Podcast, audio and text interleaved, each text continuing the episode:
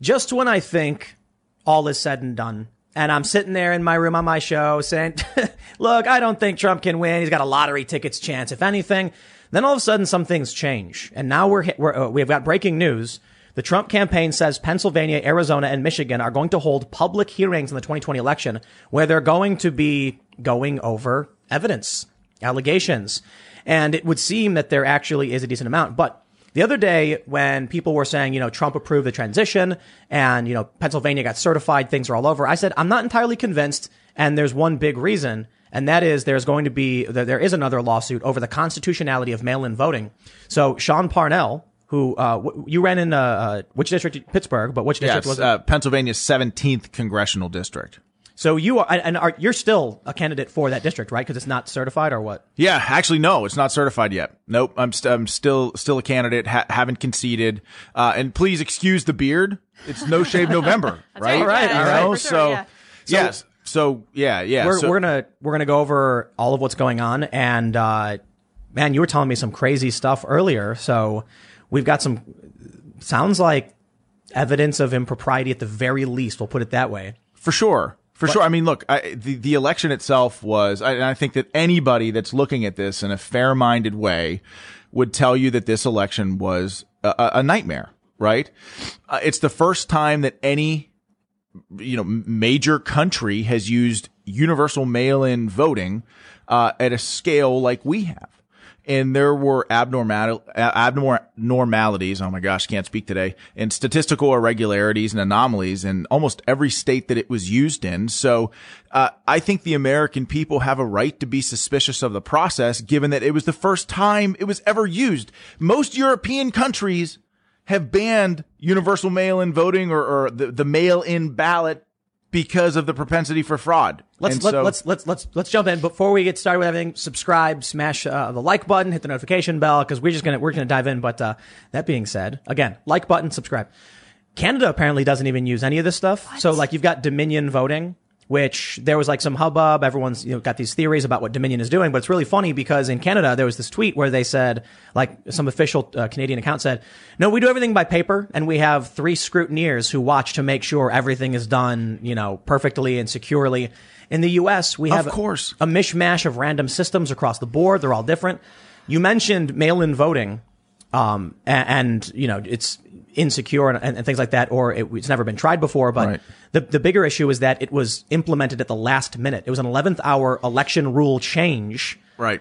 and I can't believe I was surprised that it actually it was implemented in many states. Yeah. Many many states eased up the rules for absentee. Many states just declared universal mail-in ballots, just mailed them out to everybody.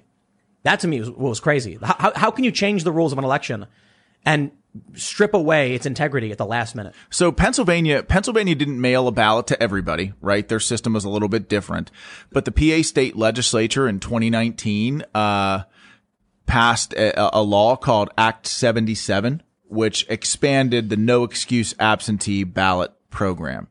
And that, that would require ballot, you know, if people wanted a ballot, they could request a ballot via an application and apply for an absentee, no excuse absentee ballot for no reason.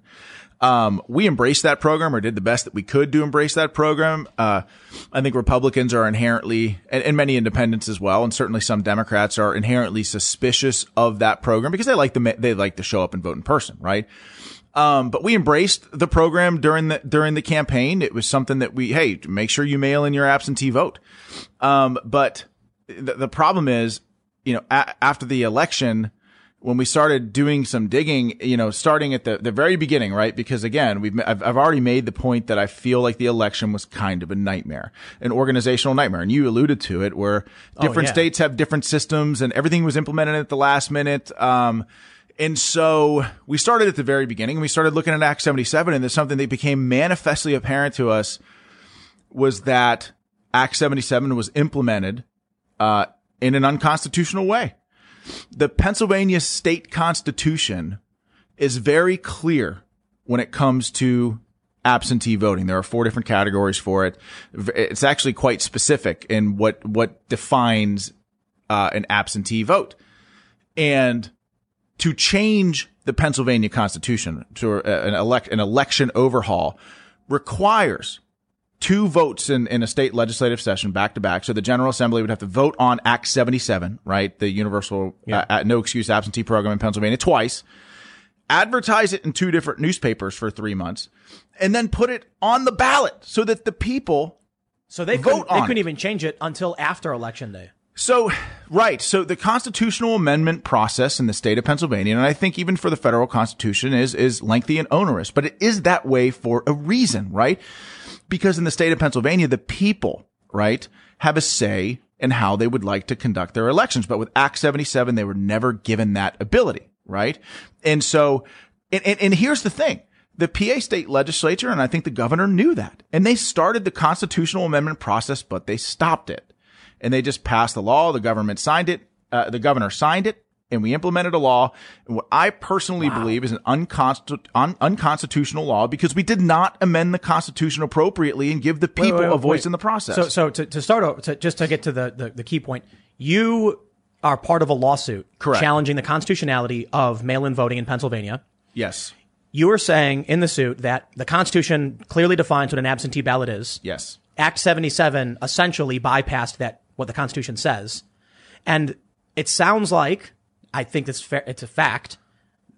The legislator knew that. The legislature knew this because they started the constitutional process and then stopped it. Which is literally what you just said, right? yeah. The, the, the constitutional uh, amendment process was was started, And then they stopped it. and and and then stopped. So you clearly, there's no denying they knew what they were doing was unconstitutional. I think maybe some did, Tim. I, I, I think that, you know, it, this is kind of just how our system works, right? Sometimes, you know, laws are implemented and they've been implemented for a while. And after they've been, after they've been on the books for a while, we realize that they're unconstitutional. I think that it's fair to say some people in, in the legislature, um, knew it might have constitutional problems. For example, I'll tell you, Governor Wolf and Attorney General, General Shapiro and even, you know, Conor Lamb have all made the point. Oh, Sean wants to, to throw out 2.5 million absentee ballot. That's not, that's not the point. Okay. What I'm, what I am, it's not about mail-in ballots good, mail-in ballots bad. It's about the process by which the PA state legislature used to implement and the governor signed it and execute the law itself. It's, so let me ask you this. Is, is it important, Tim, that we pass laws here in this country that are constitutional? well, in the way you framed it in that capacity, I would say the answer uh, is yes. Well, well, we don't. I, I would say that we often just pass laws. We probably shouldn't just keep passing laws over and over. But if you were to frame it as You always have should, to overcomplicate things. should should all of our laws passed be in accordance with the Constitution or constitutional? They should be, 100%. they should be constitutional. And the point is, is that is it the fault of the people who cast mail-in ballots, you know, thinking that the system was lawful? Is it their fault? Absolutely not. Should they have their ballot thrown out? Absolutely not. Right. But those ballots, you know, the, the, the law itself, Act 77 itself is, is, is clearly, in my opinion, unconstitutional. And so the point that we make in the lawsuit, and we're not, again, we're not trying to disenfranchise 2.5 million people who cast a mail-in. I think that people, when laws are passed, citizens have reason, they, they believe that laws are in fact lawfully passed, right? They just adhere to the system that, that, that, that is given to them. But the point that we're making in the lawsuit is the PA state legislature, along with the governor of Pennsylvania, disenfranchised all voters in Pennsylvania by They already passing- did. all voters, not just people that mailed in a ballot. I'm talking Democrat, Independent, and Republican. Every voter in the state of Pennsylvania, in my opinion, was disenfranchised because an unconstitutional law was passed. And this lawsuit, for me, it, it does not seek to change a past election, right? What I'm looking to do is to make sure that we reform elections moving forward, right? There needs to be systems in place to make sure that we protect the will of the people and that every vote is counted. Now, by the way, even people who voted against me, right? Const- our constitutional system of government is important. It- Our constitution either means something or it doesn't. And, and what I'm trying to do is establish is reestablish some constitutional integrity when it comes to our elections and make sure that, hey, if you want, if, if you want to establish a mail-in ballot program, if you want Act 77 to pass, pass it the right way. do a constitutional amendment. Do, give the people of this state a say in the process, which is that is outlined and prescribed in the PA state constitution. That's what the whole point of the lawsuit is. I don't think it necessarily uh, matters what your goal is, what you're what you're requesting in terms of the lawsuit, because I think a judge will determine whether you can or can't disenfranchise, or whether the remedy is you have to. So I think I think about beyond this, what might happen. I have no idea. You're talking about the remedy. I think this, yeah, that's, the, that's the tough, right. that's the tough part. I think the court can do a number of different things. You know, and in the court case, the media seizes on this one line because they ask you like, well, what, what relief do you want? Or throw a couple things in there that you think could happen. Well, you, you could certainly throw out the ballots and consider them illegal. Is that ideal? Absolutely not. A judge could also say, you know what? 2020 was conducted in an unconstitutional way, but kick Act 77 back to the legislature and say, fix it. A judge could also say, you know what? every voter in the state of Pennsylvania was disenfranchised. We're going to have a special election, right? So that wow. no one is disenfranchised, right? We're going to do it the right way. But they, uh, they've got until December 8th for the presidential election. Correct. Correct. So I, look, I, all I'm saying is, is there are a number of different scenarios that the court could use to remedy the situation. The, the first question though, Tim, that we need to answer is Act 77 unconstitutional? I believe that it is. And once we answer that question, our lawsuit specifically, now again, we throw some, you know, cause the court specifically asked, what would you, how, how would you fix this? Right. So we threw a couple things in there about, you know, how, how it could be fixed. Right. But we specifically defer to the court's expertise yeah. on helping to remedy the situation. And again, this is exactly how our system of government was designed. And people, people, I'm telling you, the, the liberals in this state from Tom Wolf the Attorney General Shapiro to Conor Lamb all attack me about wanting to throw out votes. No, that is not the case. And you'll notice that they're not addressing the constitutionality of mm. Act 77. They're just trying that that's that's the liberal talking point. Oh, Sean just wants to disenfranchise voters. No. I'm up on the parapet taking shots from both sides of the aisle, right? The PA state legislature is Republican controlled right?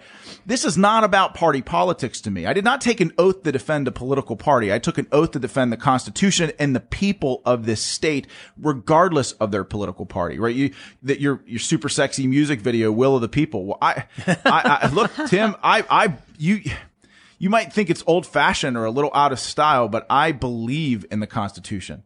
I'm not in this. I'm not in this for for I don't power. think it's old fashioned. I believe in the Constitution too. Well, well you know, great you look at what's happening in our country. The reason why this fight is important is that if we don't fight this now, Tim, if we don't take, if we don't bring this, this argument to the court now, the people of the state of Pennsylvania would be at the whims of, of a governor who could write a law or, a legislature that could write a law in crayon and impose it on the people. And that, that isn't right. If laws are unconstitutional, it, and people have been like, well, why didn't you check? Why did you wait until after the election? Well, the simple answer to that question is I didn't freaking know. Like 2.5 million people in the state, I assumed the law was constitutional. But when we find out a law is unconstitutional, it is our duty as American citizens to say no and challenge that law. And that's what we're doing. And so, so I, if, I, I'm proud of the lawsuit because I know moving forward, if we, if we can bring a level of reform to elections in the state of Pennsylvania, it will be good for everybody if there's some kind of relief, like uh, throughout the election, do another one. That's going to throw the presidential election into question as well. It could. I again, I I don't know that that a judge will do that. Uh, there have been instances in the past, like a congressional election in North Carolina, where there was evidence of fraud or ballot harvesting, and a judge threw it out and said, "Do it again." Wasn't, um, wasn't that relatively recently? Like there was some some. Uh, yeah, it was a couple years ago. It was a couple years ago, I but think. there was also a presidential election that wasn't really that long ago, a couple decades ago, I think, where like one state was called into question and they just got no electoral votes issued or something like that. You would know better than me, Tim, I think. But I was just reading something about it. Uh, my my primary goal here is to protect the will of the people and to protect our constitution and making sure that we don't pass unconstitutional laws. And look, I know a lot of people in the PA state legislature. Like man, a lot of those uh, men and women are are my friends. I think they're great people.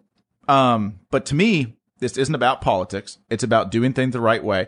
The most important part of the constitutional process in terms of overhauling our electoral system in Pennsylvania is giving the people a say in how they want their elections conducted. It just should go on the ballot. They should vote on it, but it wasn't done. So you know what? To me, it's unconstitutional. So uh, does the Trump campaign or anyone involved in the Trump campaign have anything to do with this? No, that's another thing. Liberals like, oh, you just do what Donald Trump wants. If you if you're saying that about me, then you don't know me pretty well. You don't know me all that well. That's not that's not the president has nothing to do uh, with this campaign. If he if he wanted to be a part of the lawsuit, I would I wouldn't say no uh, because I think the I I supported the president. I, I think he's done an unbelievable job for this country.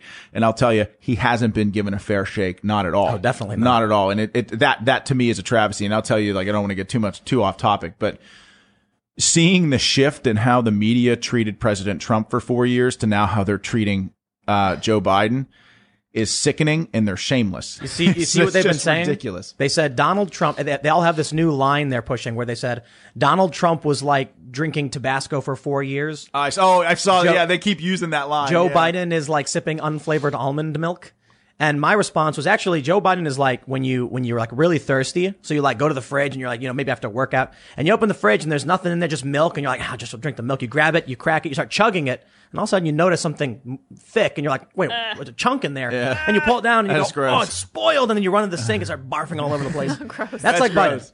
But that actually is the perfect uh, analogy. The people who voted for him not realizing what he was, and now Well, what there was a poll get. that there was a poll that came out today that said something like, "Gosh, I couldn't I couldn't quote it." Uh, but was it you know- there was a Newsbusters poll. They- Yes, about you know, like If fifty percent of the people didn't know about the Hunter Biden story, and if they knew about it, nine percent of the people would would shift their vote away from him, and then that's a, that's a real But problem. not even not even that. They didn't know the record economy. They didn't know about energy independence. They didn't know about the peace deals. They didn't know about the troop withdrawal. And when presented that information, they all said, "Oh, I would have voted for that." So the media keeping all of that, not reporting on it, was helping Joe Biden. We all knew it was helping Joe Biden. We said it was helping Joe Biden, and there you go. And look, uh, you. You, people, people are people are treated like they're conspiracy theorists if they're suspicious of an election. Now, look, we've never done mail-in ballots on the scale that we've done Universal. in this. It, it, it's it's the first time it's ever been done. President Trump is more popular today than he was in 2016. 10 million more people voted for him, Tim. You know- he you- did better with African Americans. He did better with Latino Americans. You, if you told me in 2016 that President Trump was 10 million more people were going to vote for the guy, but it wasn't going to be enough because Joe Biden was going to get 80 million votes, are you kidding me? Oh my are you kidding? The- look, I mean, Eleven million more than Obama. Peep, peep. That's crazy. At the height of his popularity. Right, right, and, right. And I'm sorry, President Obama, and look, again, like people, people make the mistake of thinking like I'm a blindly partisan guy.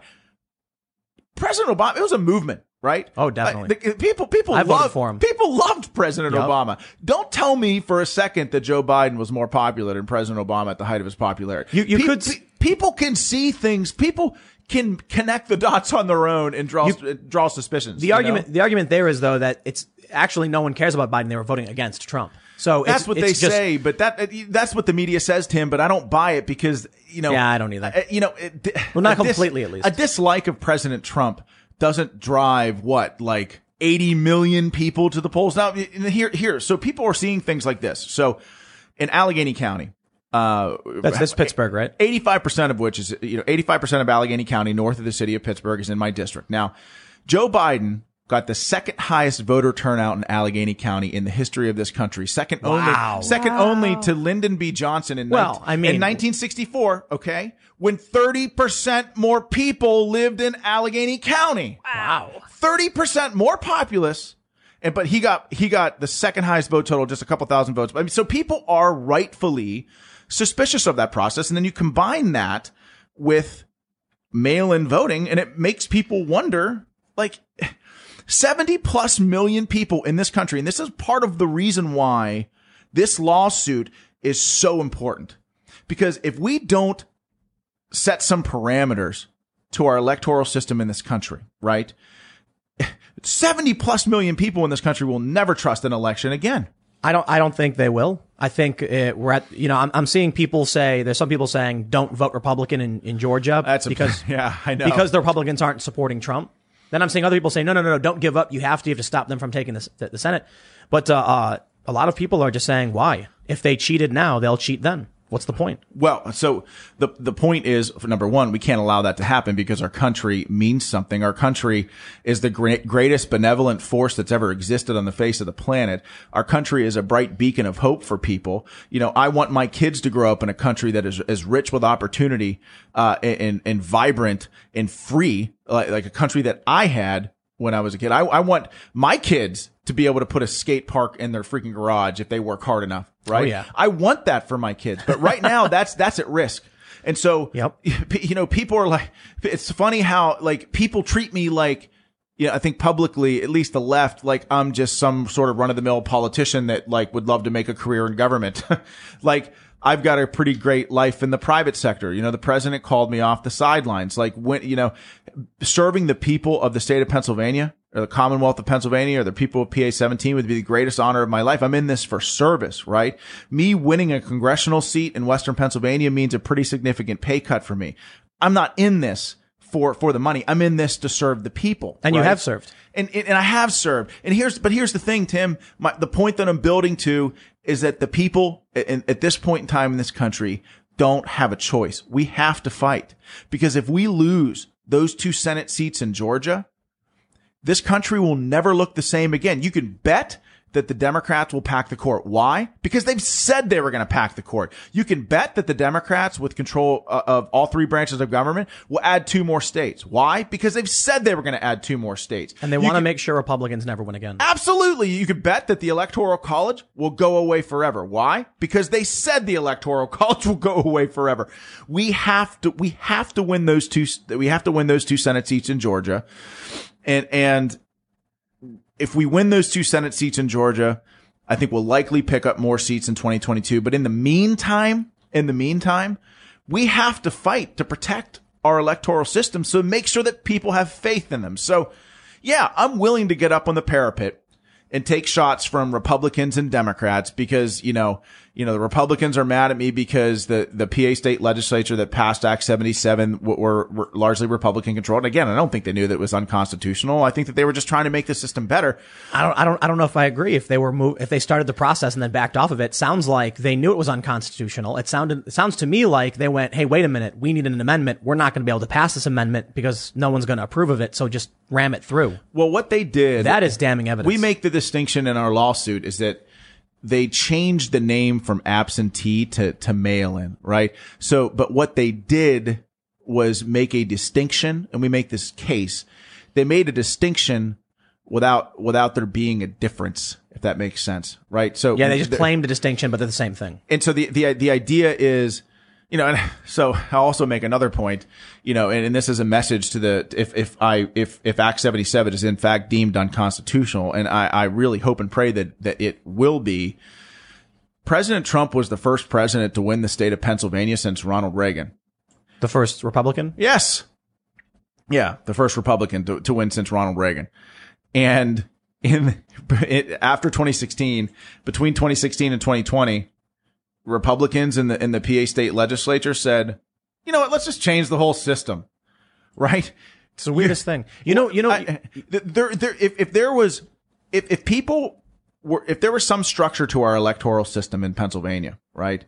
Um, I I think President Trump still wins. I don't think Attorney General Shapiro wins. I, I think I, you know, I probably, I, I win, you know, the, the mail in ballot program. And, and, and here's another thing. I don't think that the Republicans in the PA state legislature expected Governor Wolf to remove every safeguard that makes mail-in voting safe. I think that's a very important point to make. He removed the deadline. He removed the postmark requirement. He removed signature verification. He watered down the integrity of the ballot so much that how could you possibly verify who's sending in the vote is the person actually voting? And so, yes, Tim, people are rightfully skeptical of this election. And I don't think that, that I don't think that's a problem or a conspiracy theory. Well, there's a, there's a lot of evidence that fraud occurred. There's a lot of evidence of irregularity. There is, according to the Voter Integrity Fund. Have you heard of those these guys? Yes. According to them, it's I don't want to put words in their mouth, but what they're asserting is widespread voter fraud. That they found in Georgia a thousand plus votes that had commercial addresses with apartment numbers listed to trick essentially the system into thinking these non-residential addresses were actually residential. Sounds like that person should not like is not a real person voting. So I, I wonder though, in Pennsylvania, with you, you've said people are rightly, rightfully suspicious. We did talk a little bit before the show, but I'm wondering if you think there was fraud or if you've seen anything. Well, I would say that there are there are there are definite anomalies. There are definite irregularities. And just today, I, I saw what looks to be pretty compelling evidence of, of voter fraud, uh, a combination of voter fraud and ballot harvesting in nursing homes in Beaver County. Now, Be- Beaver County is 100% in my district. And we noticed, uh, actually, I, it was the Republican chairman of Beaver County. His name's Jim uh, Christiana, along with the sheriff Tony Guy, two great, great people. Uh, they noticed that there are a lot of people in nursing homes in Beaver County that had requested a ballot, filled out a ballot, and returned it all on the same day. Now, that was a sort of an anomaly. Is it? Is Well, that? wait, wait. How do you how do you request it and then get it on the same day? Well, I they got to send it to you.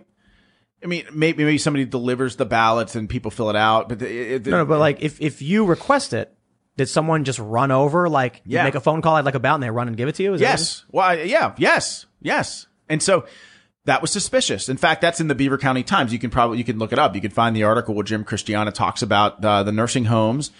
Um, and, and so he, he did a, a sort of, uh, freedom of, of information, uh, request and requested 2000 ballots, uh, from those nursing homes. And what he found immediately, uh, Tim was that like all of the signatures match. All of the handwriting Wow. was So the same. And of, of the four nursing home facilities that he looked at, now the, the, the handwriting matches were in batches, but these were all, these were all union controlled nursing homes where the signatures and the handwriting was exactly the same. Wow. And I've seen, I've seen it with my own two eyes today, uh, with, with, you know, with Tony Guy and Jim Christiana. Uh, they, they showed this stuff to me today. And so look, I'm not saying that that that is fraud, but I can tell you that we're going to pass that to the U.S. Attorney of the Western District, uh, uh, of the Western District of Pennsylvania, and we're going to let them decide. We're going to let them do an investigation. Is is it fraud? Is it is it definitively fraud? I mean, without an investigation having been conducted, I mean, I I'll be careful with my words. I don't know, but So I, I actually I pulled it up. I pulled up it's Times Online and it says uh, uh, Beaver County nursing homes. Christiana questions mail-in ballots That's from. it. They mentioned there's 2,000 mail-in ballots following uh, you know a strange pattern, uh, questionable patterns. These patterns require the next step to be a review of the outside envelopes to see if there's any forgery. And that's what we look that that's what I'm talking about. That's those are the 2000 ballots that I saw today. The handwriting is the same. There are forgeries of signatures, So that sounds like harvesting. and I'm telling you right now, there's there's no question in my mind. It's uh, it's it's I've seen the handwriting. I've seen the signatures. It's it's there's no question in my mind that what Jim Christiana has t- he's he's reviewed those 2000 ballots. He's looked So at who, who who is he? He's a Republican. he's the Republican chairman of, of Beaver County, and, and along with Tony Guy, who is the sheriff out in Beaver What? County. So what have you done with the evidence? What have Well, I uh, ju- we just look. We we just he he called me. Jim called me about this last night. Told me about it last night. Showed me the evidence this morning, and what what Jim is going to do, uh, along with with uh, Tony again, who is who is the sheriff, is you know in all likelihood turn the evidence over to the the district attorney Dave Lozier out in, in Beaver County, another great human being, uh, and they're going to pass that information to the uh, U.S. attorney in the Western District of Pennsylvania. so to the feds? Yes, absolutely. Absolutely. You know- because look, again, this, if we aren't talking about this stuff right now, it never comes to light and the likelihood of it happening again is very high. Close the to one. The people have a right to know if this stuff is happening. Is, is it, can I say on the show with 100% certainty that that's voter fraud?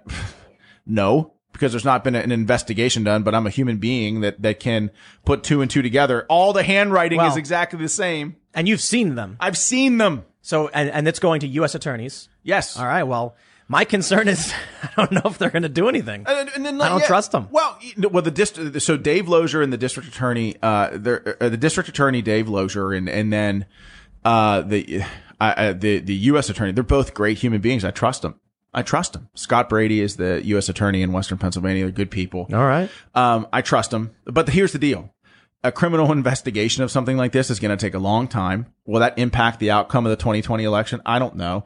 Will And it's only two thousand votes. well, that's but there are there are something like eight, nine total. We only looked at four. There Oh, wow. eight or nine total nursing homes Uh, and, and that's just in and around the Beaver County area. And that doesn't even count Allegheny County, which is where 80, I would say probably 80% of, of the vote comes from in PA 17. So what this could do, like, look, with the, so if we start expanding uh, uh, an investigation into other nursing home facilities, how many votes would that mean? Now, I, I don't know if that's going to be enough to affect the presidential, right? I I, mean, but- but it could, but it will affect down ballot congressional races and down ballot state house and senate races. Absolutely. So should we look into that? Absolutely. We, we But absolutely it- should. I, I would I would imagine if you find widespread fraud or harvesting, which is I believe would still be fraud, then at a certain point you're not going to have the time to actually investigate every single nursing home. You'd have to just I don't know cancel the election. If, because if, if you're finding widespread fraud, here's the problem. Okay, to, to clarify, because I know the left is going to be like, "How dare you?" There's no there's no solution. There's none. There is no solution to this problem. We have we have reached an impasse where no matter what you do, you're going to set off tens of millions of people. It sounds like based on what I read about your lawsuit, you it sounds like you're correct. I'm not a lawyer, but based on the stories that I read and going through it, your lawsuit about the constitutionality of mail-in ballots, yeah, sounds like they couldn't do that. Sounds like they knew they couldn't and they tried changing some words to get around it. And that creates a problem where now the Democrats are saying we won, and you're saying uh, this is the Republicans' fault. The Republicans passed this, this Act 77. Yeah, and it's I- now it's screwing over. I, I'm careful to say it's their fault because again, Tim, I mean, there are laws that are passed that are unconstitutional that are on the books for years, and we don't realize that they're unconstitutional. Uh, Oh, for, well, for well- years later. So my my point is, this is how our system of government is intended to work. Sometimes we don't always know if a law is unconstitutional or not, and that's why we rely on the courts. I, I don't I don't mean like it was intentional, but it is their fault. If they passed a law that was unconstitutional and it causes problems with the election where it's got to be thrown out, ballots are, are, are uh, well, well, the, the the but let's not let Governor Wolf off the hand off the hook. He's, Oh, he's yeah, certainly. absolutely. And how about the Attorney General? good point. like the Attorney General, who is also a, a Democrat, uh, uh, Josh Shapiro, should have probably caught it before it was was passed. Yeah, but, but do you know? Do you know? Do you know why? Do you know why they didn't? And do you know they- why? And their attacks on me, which they've all, like every Democrat in the state of Pennsylvania. And, and believe me, they, they've fired up their base. They've, they've, I've had death threats. My attorneys have had death threats about this. Wow. It is not about, it is not about throwing out 2.5 million mail-in ballots. The Demo- uh, people who cast a mail-in ballot and thought that the system was legitimate and that Act 77 was constitutional. This is not about that for me. As much as the media would want to write those sensationalist headlines and the left is attacking me for, for you know, wanting to throw out those ballots. That's not true. But you'll notice in their attacks, they're not addressing whether Right, Act right, right. 77 is constitutional. So so so any, it sounds like we're at a point where it's it's these ballots are no good. The the election was no good in a lot of ways. There's potential even fraud. We pulled up the Beaver County Times and it sounds like there's strange goings on. Here's the way here's the way I describe it. You're walking down the street and you see a building, smoke alarms going off. All right, what does a smoke alarm mean? Usually means there's a fire. You don't see smoke, you just hear the alarm. So we call 911 figuratively and we say, hey, we're hearing an alarm go off. And the response we get is, do you have evidence of widespread fire? No, but the smoke alarm is going off. And they're like, well, we only come out if there's evidence of widespread. No, no, no, no.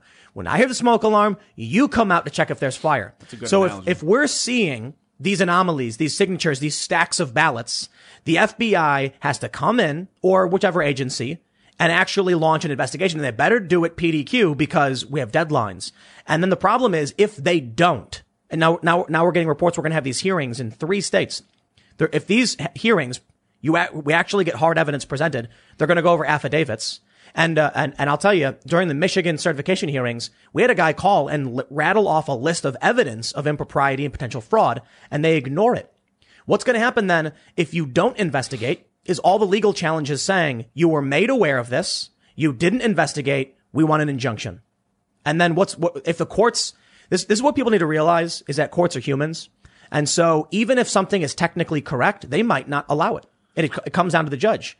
So there was a, uh, one of the one of the cases Trump lost. The judge basically said, "You're right, but we're not going to disenfranchise. So in the future, we'll just do it better." That, and that, that's called yeah, that's called prospective. And I'm not a lawyer, but that's called prospective relief. And so that could be one of the scenarios in this lawsuit with Act 77. They could say, yeah, 2020 was was FUBAR, right? But let's do it better in the future. And I can't we can't do it. The thing is, is that I would be okay with that. but we the country wouldn't.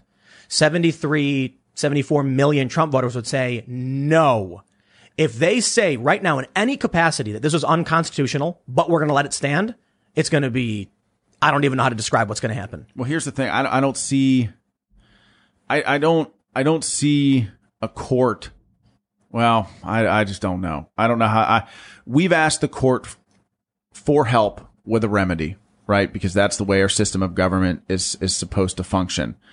We hope that they, that they step in and grant some sort of relief. Now, the governor, uh, was not, we weren't anticipating him certifying the results of the election today. He did it just hours before we were supposed to, uh, be heard, um, heard in, in, in, in a, not a hearing or a court. It was like a telephone, con- phone conference thing or whatever. Again, I'm not Zoom a lawyer. call. Yeah. I don't know what the hell they do. I'm not, a, I'm not a lawyer, but, um, but he certified the results of the election and, and during that time, the electronic filing system for the Commonwealth Court of Pennsylvania was down. So, like, what do you, what do you do? I, I feel like you've always got to err on the side of, um, uh, some kind of remedy against uh, some kind of system against impropriety or or um, malicious intent.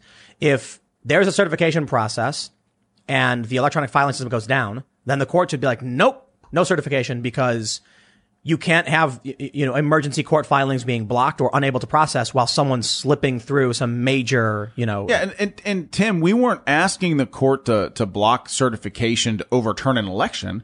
We were blocking certification so that we it would give us time to make our argument, right? And again, we we were hoping to have time to make an argument to to to the court. Uh, and, and have them give some sort of decision or remedy as to what to do uh, with Act 77 because again, we believe that it disenfranchised all voters, not just people that mailed Right. in a ballot, disenfranchised all voters. this is going to have serious impacts on the uh, the presidential election itself. We'll see. I mean, like you said, it's it's it's explosive, right? Yep. And courts are are comprised of of human beings, and I I just don't know, but I, I will tell you this that I believe that Act 77 is unconstitutional, and on the merits, I don't think that anyone can deny that. It just is. You, you can't change the entire electoral system in Pennsylvania without a constitutional amendment. That simply was not done. I mean, for a lot of other states, I would imagine it's the same thing or similar in some capacity. I can't, I, I, was, like I was mentioning earlier, surprised to, to, you know, when, when they were making all these sweeping changes to hear that courts were agreeing with it. 11th hour election changes. And of course, Democrats were very much okay with it.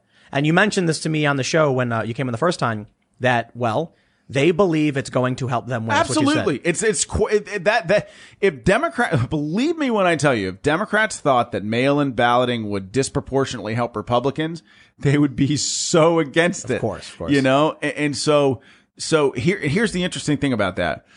The PA state constitution, there is like an emergency provision where the governor and the legislature could invoke some sort of emergency power uh, to uh, overhaul an election system in the middle of an emergency like a pandemic to keep people safe, but they didn't do it.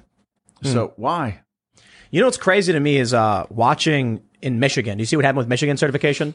Oh, with uh, yeah. Uh, the, First, you had two- Wayne County, yeah, where so I w- Republicans got threat. They didn't want to certify, and then there were Death threats, were not- family yeah. threats. and then they certified. one dude said your kids probably go to this school. Yeah, it's like I right know. away someone's going to be like, please stop. I'll just sign whatever you want.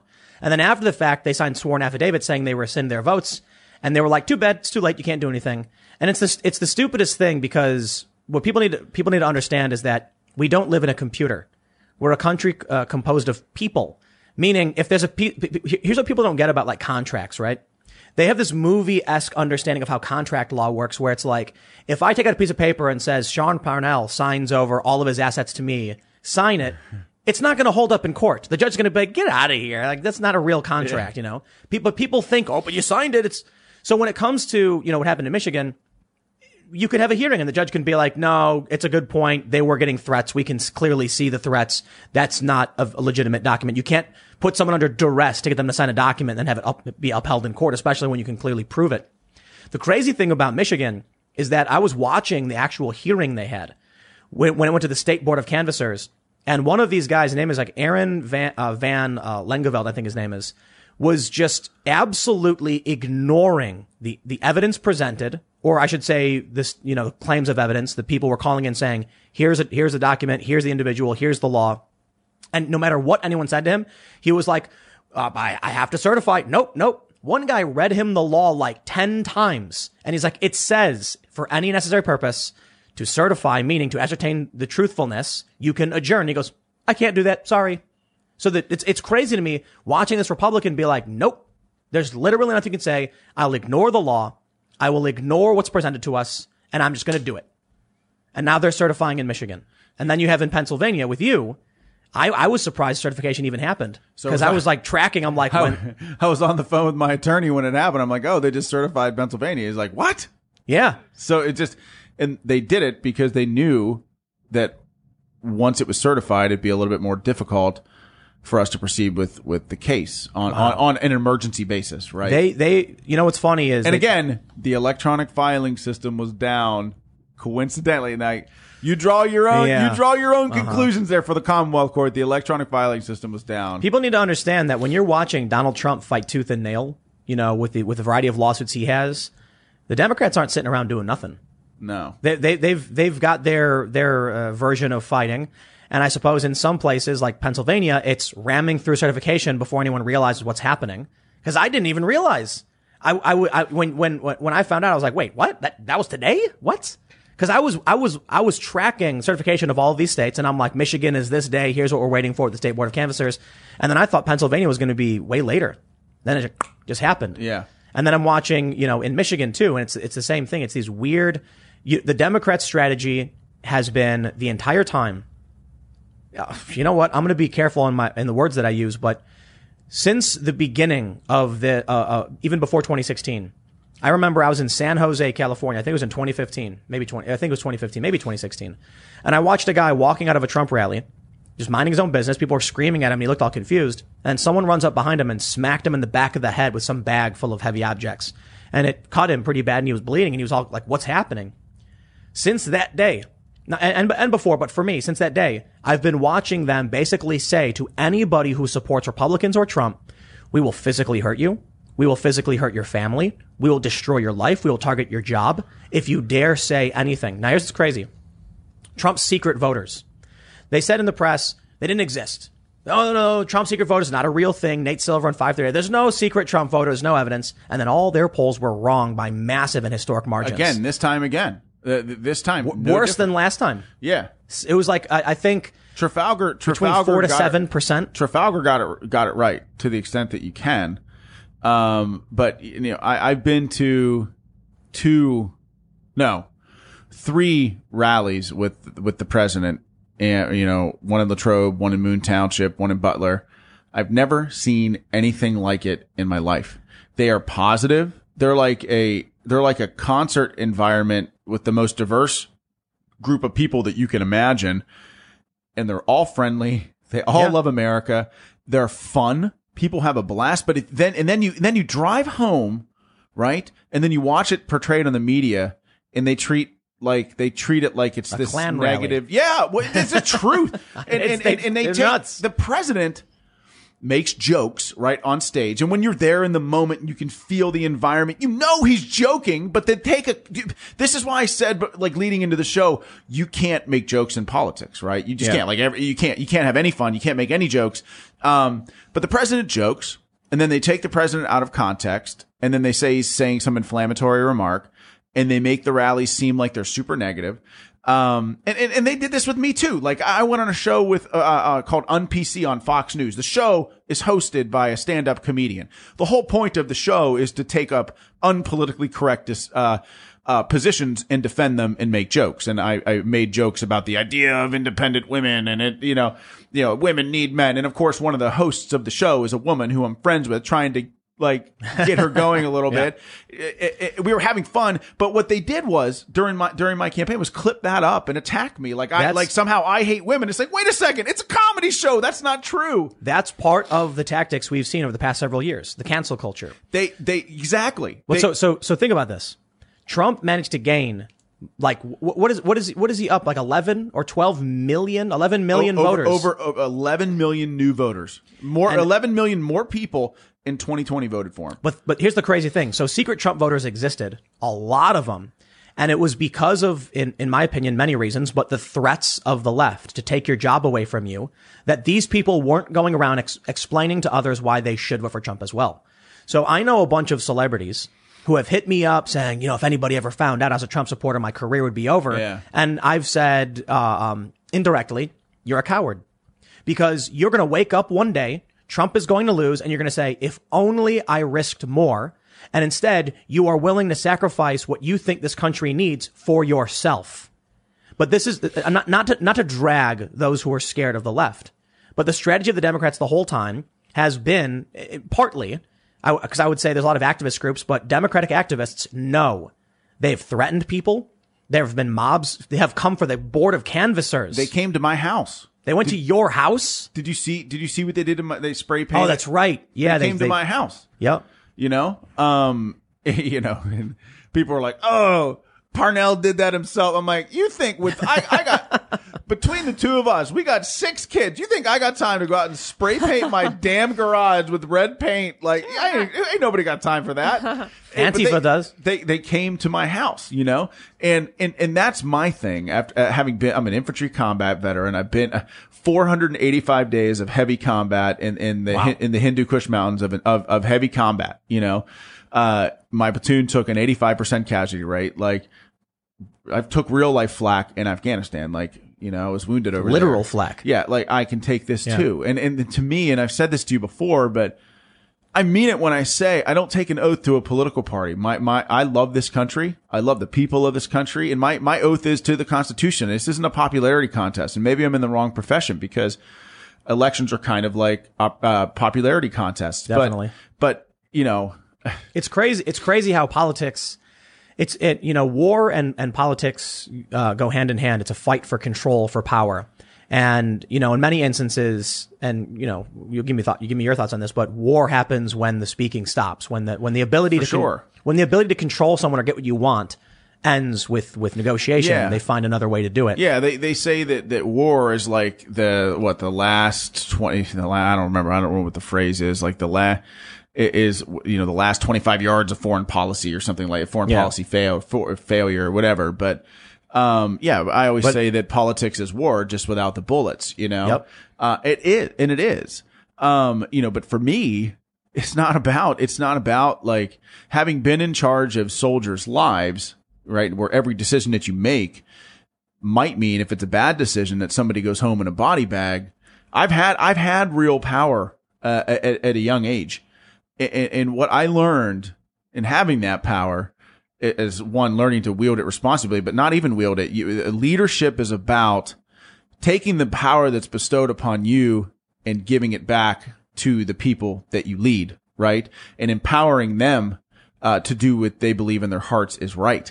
And so that that's how I see the job of of politician, right? And I hate that word. Uh, in fact, every time I say it, I throw up in my mouth a little bit. But for me, this job, like my my ultimate goal, like i i i having if if I ever win an election in my life would be to go to Washington, hit the reset button on everything, uh, and then move back to Western Pennsylvania and like buy a farm and never talk to anybody else again when the mission is complete, right? Because I, I am not, uh, you know, being a, a politician in Washington, while it would be a tremendous honor to represent the people, that's not like the pinnacle of my life's ambition. You know, the challenge is the war is never ending.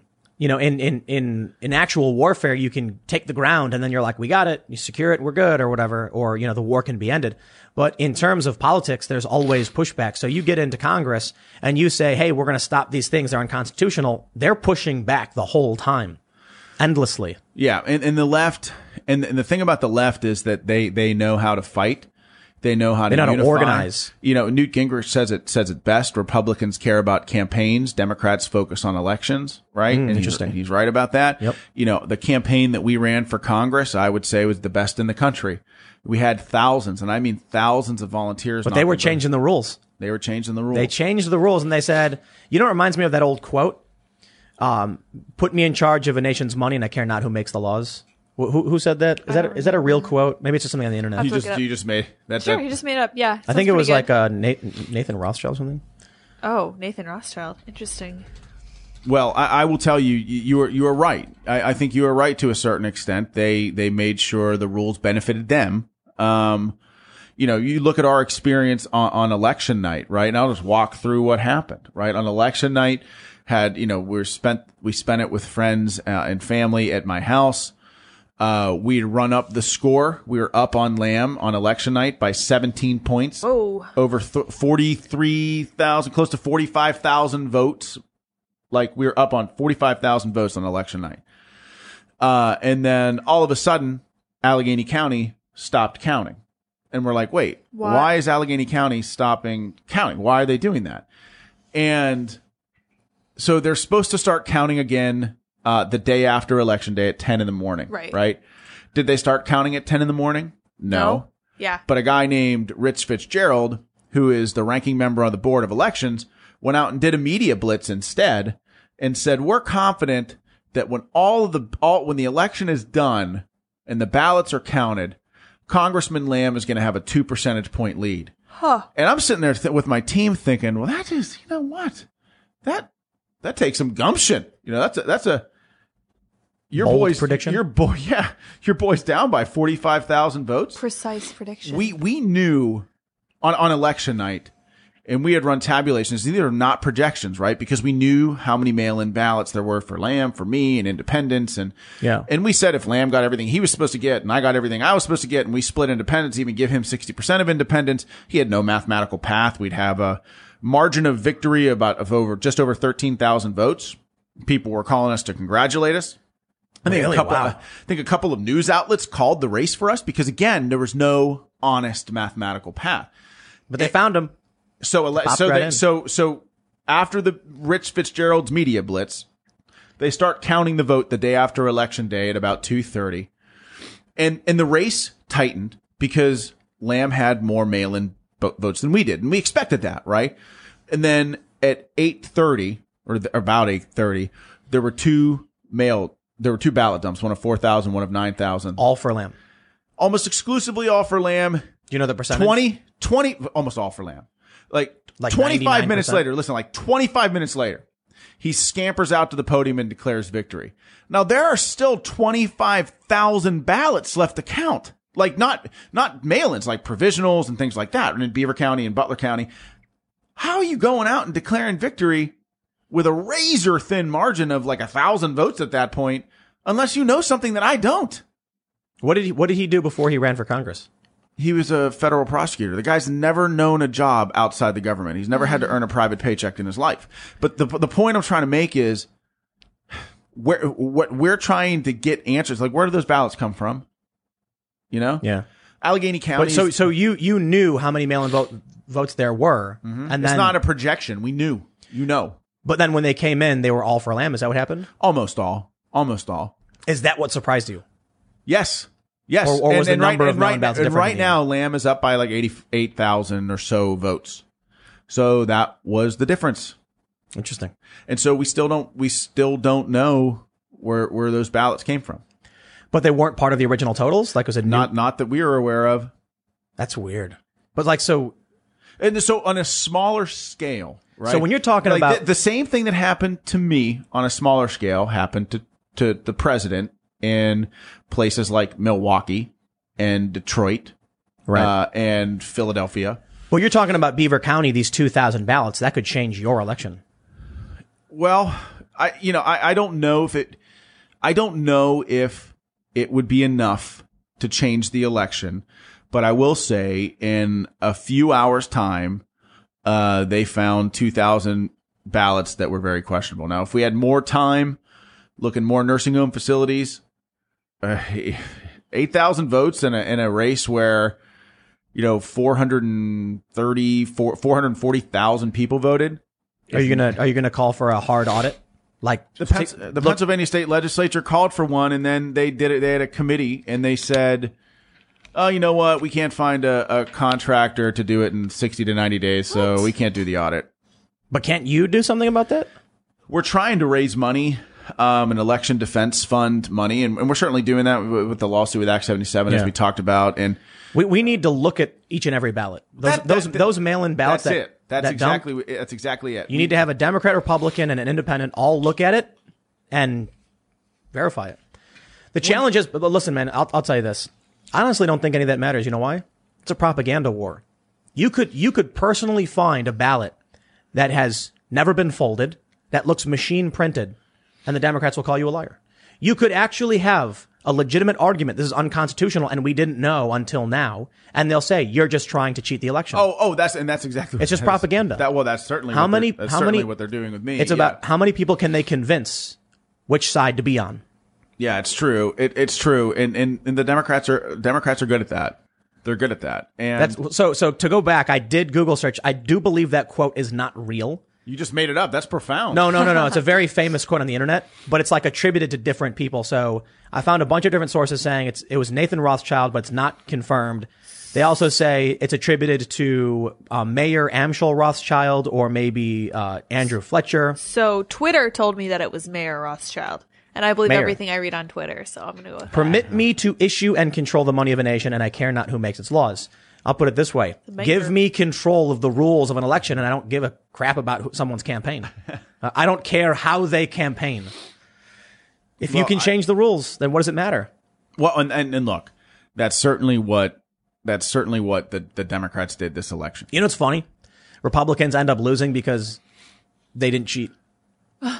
Well, I mean, what what happens is is what ha- what happens is is that you know out in California where ballot harvesting and stuff is legal, is that two election cycles later. Republicans catch up and fight the way that they fight, and then we start winning again. But then you're like, then you, then it's like, but but but Then like, there's no election. But is it an election, or are we just playing a game? But it's it's not just that; it's that you don't have the media on your side to control and manipulate narratives. Although I or think or or schooling or entertainment or Yeah, no any cultural any other institutions. cultural institution. That's another thing. Uh, one of the quotes I heard is that Republicans care about winning elections and Democrats care about winning control of cultural institutions because politics is downstream from culture. well, that's that's the truth.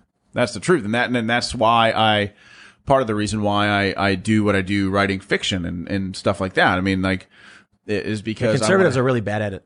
wanna, well, yeah, I, I Your I- stuff's probably good though.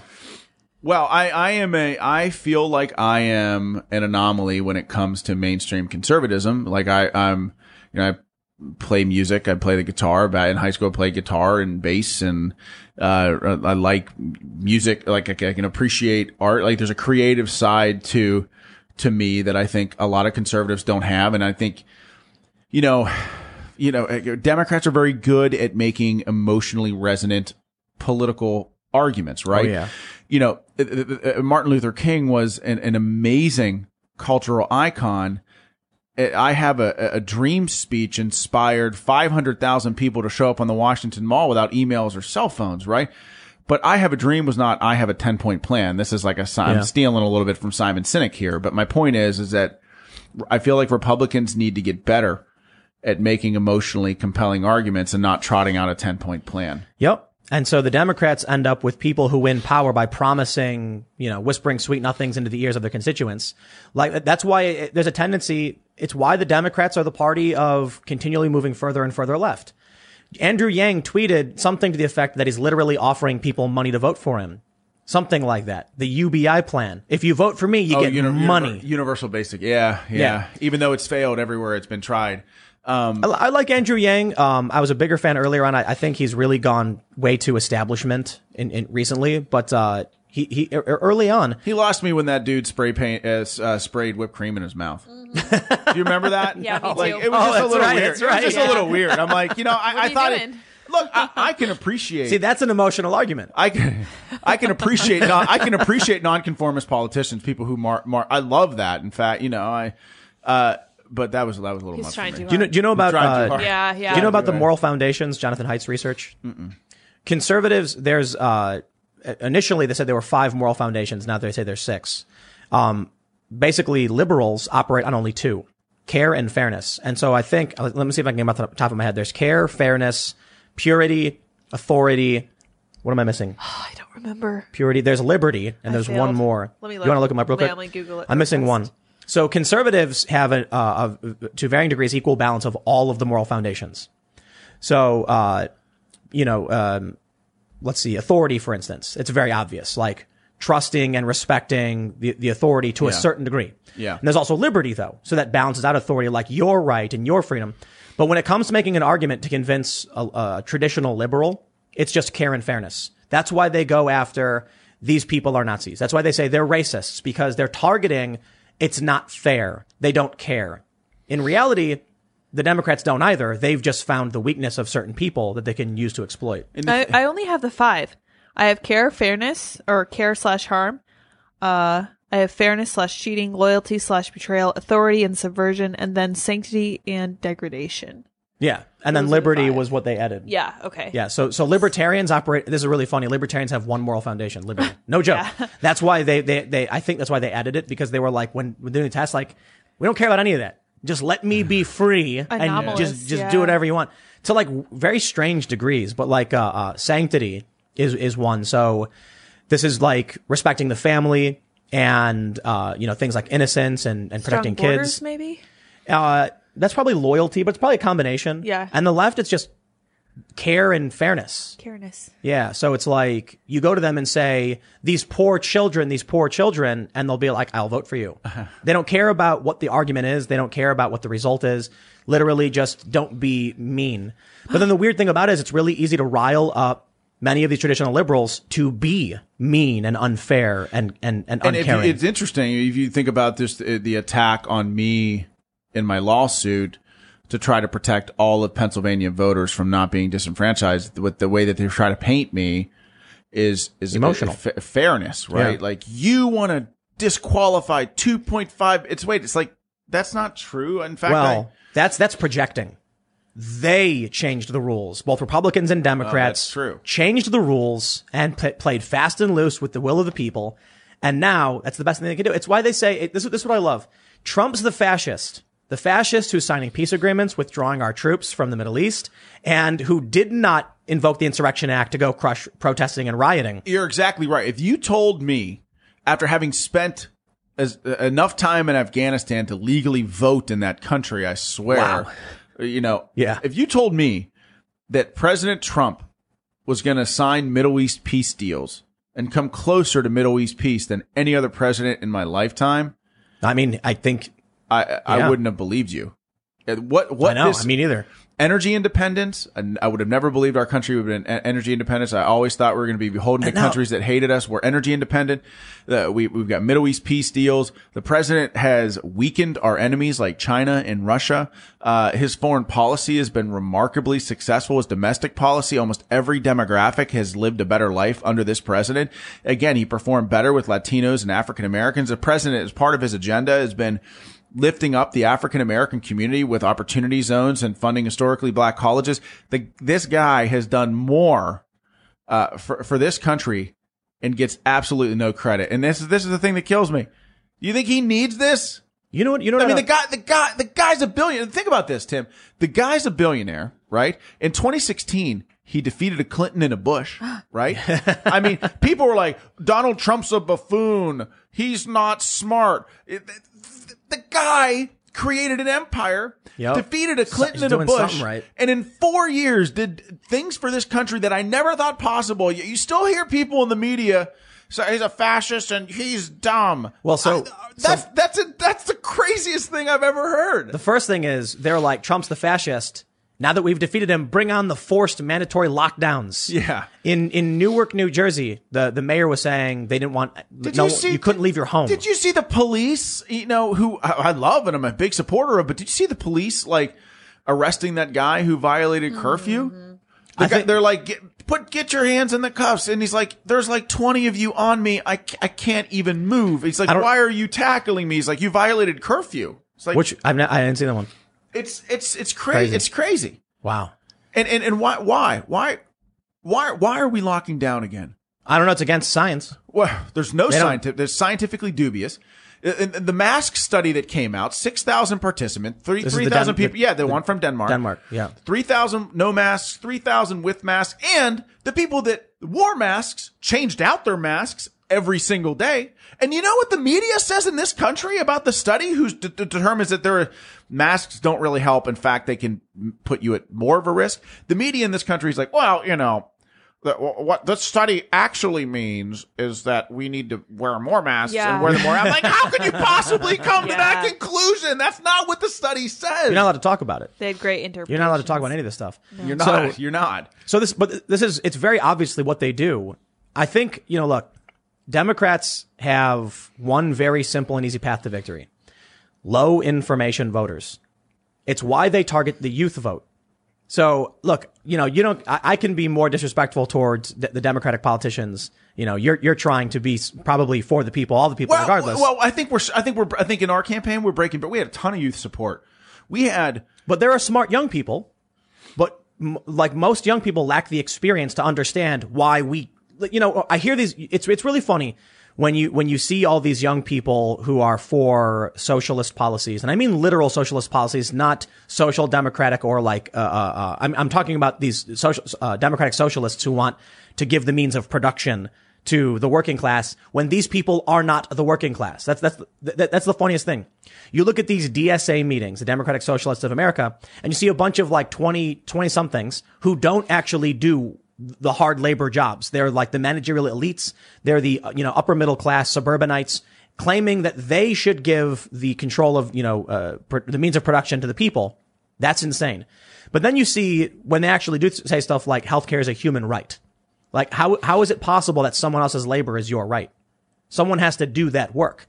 Now, I certainly think we can do our best to make sure that we grant healthcare to more people because I'm actually a fan of, uh, like base level universal healthcare, which would be if you break your arm, if you get the flu or something, you can go in and you don't got to worry about it. So that way we make sure that people aren't dying in the streets, so that people aren't getting serious deformity, you know, serious like, you know, long term permanent damage. There, I, I totally agree. There needs to be a safety net for everybody. But, but the issue is when it comes to rare and exotic diseases or genetic ailments that are hard to cure, we can't guarantee it as a right. But here's what the Democrats do. They, they use these things that just, it's, it's a, a, chi- a child's solution to a grand, a grand problem. The, the, the easiest way to explain it is when you see these people say, we have more empty homes than we have homeless people. Problem solved. It's like you can't just put a homeless person in a random house. The house has to be maintained. Like otherwise it falls apart. You can get hurt. There's the building codes have to be upheld. You can't just take a mentally ill person, not all homeless people, but some. And this is what they don't understand because a lot of young people don't have the experience or the understanding. And I mean that with no disrespect. They just, they have like, you know, I spent my early twenties working at homeless shelters and then I actually learned, wow, homelessness has nothing to do with laziness or for the most part unemployment. Typically it's an issue of mental health and it's really hard to solve that problem. I learned that. Then you hear these people say, just put them in a house. I'm like, I've worked with these people, man. We need to be there for them. You can't just ignore this. The Democrats propose these kinds of policies that regular people don't understand why it doesn't make sense. Well, and I think what you're speaking to is something you know, talking about at cultural institutions. I, I don't. I, I, I think, by and large, many schools are failing our our young people. oh yeah.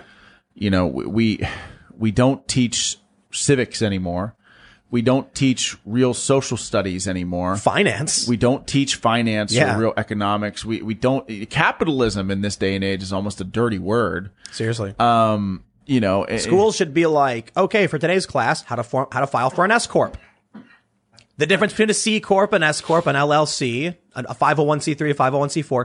Here's how you start your own business. yeah. We don't do any of that. Well, and you talked about healthcare. I mean, I you talked about having a base level of care for everybody, which I think is important. But I would like to see, you know, we do association healthcare plans for businesses to allow small businesses to band together to have the same purchasing power as large corporations. I think that's a good thing.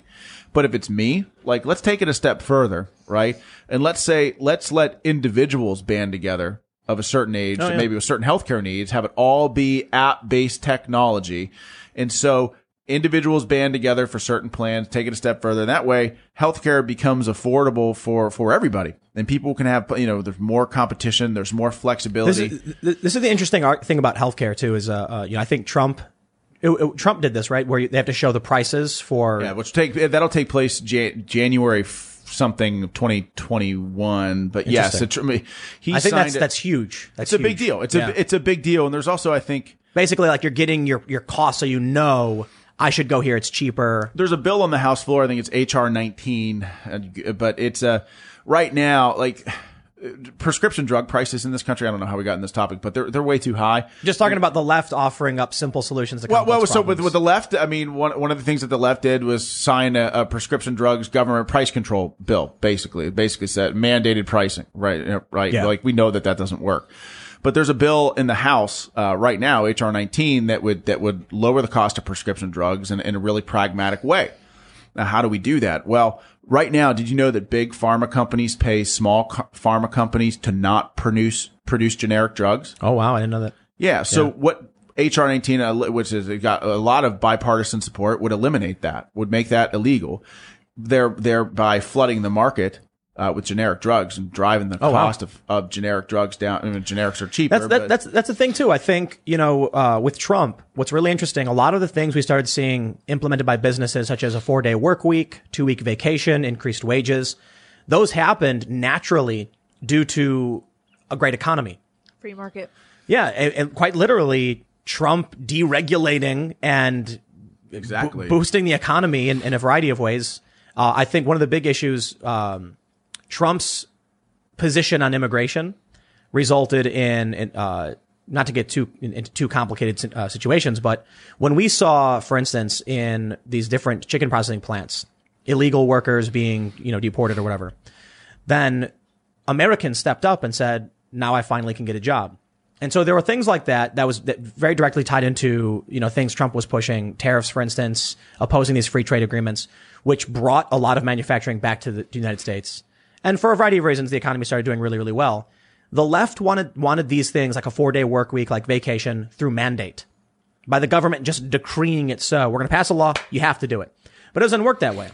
it's it's a it's it's just like giving someone uh it, it's it's almost like you look, maybe some of these politicians just genu- genuinely don't know how any of this stuff works Yeah. and thinks they they can just rubber stamp a everybody gets a house, we're done. Well, that doesn't that that does not surprise me because many of these politicians have never done anything else but hold political office, Right. right? Yeah, Bernie Yeah. Sanders. Uh, Yeah, I That's mean, his thing. And Joe Biden been in been in politics for 47 years, has been on the wrong side of literally every major decision that he's ever had to make. I mean, he uh, literally oppo- opposed the Obama, uh, So- uh, someone- uh, the the Osama bin Laden raid. Someone said he lost to Dukakis in 87. Is that true? I don't know. That's funny. I I, I don't know, but did he? He did. Like, people were like over there nodding. Yeah, uh, Yep. yeah. I mean, even Robert Gates, who's uh, Barack Obama's Secretary of Defense, said that he was on the he's been on the wrong side of every major foreign policy decision for his whole career. Now, Yep. what? Where is the where's the media on this? You know, you know what I was thinking? I don't think I think very few people actually voted for Joe Biden, and this is one of the scariest ideas that people voted to basically have no president.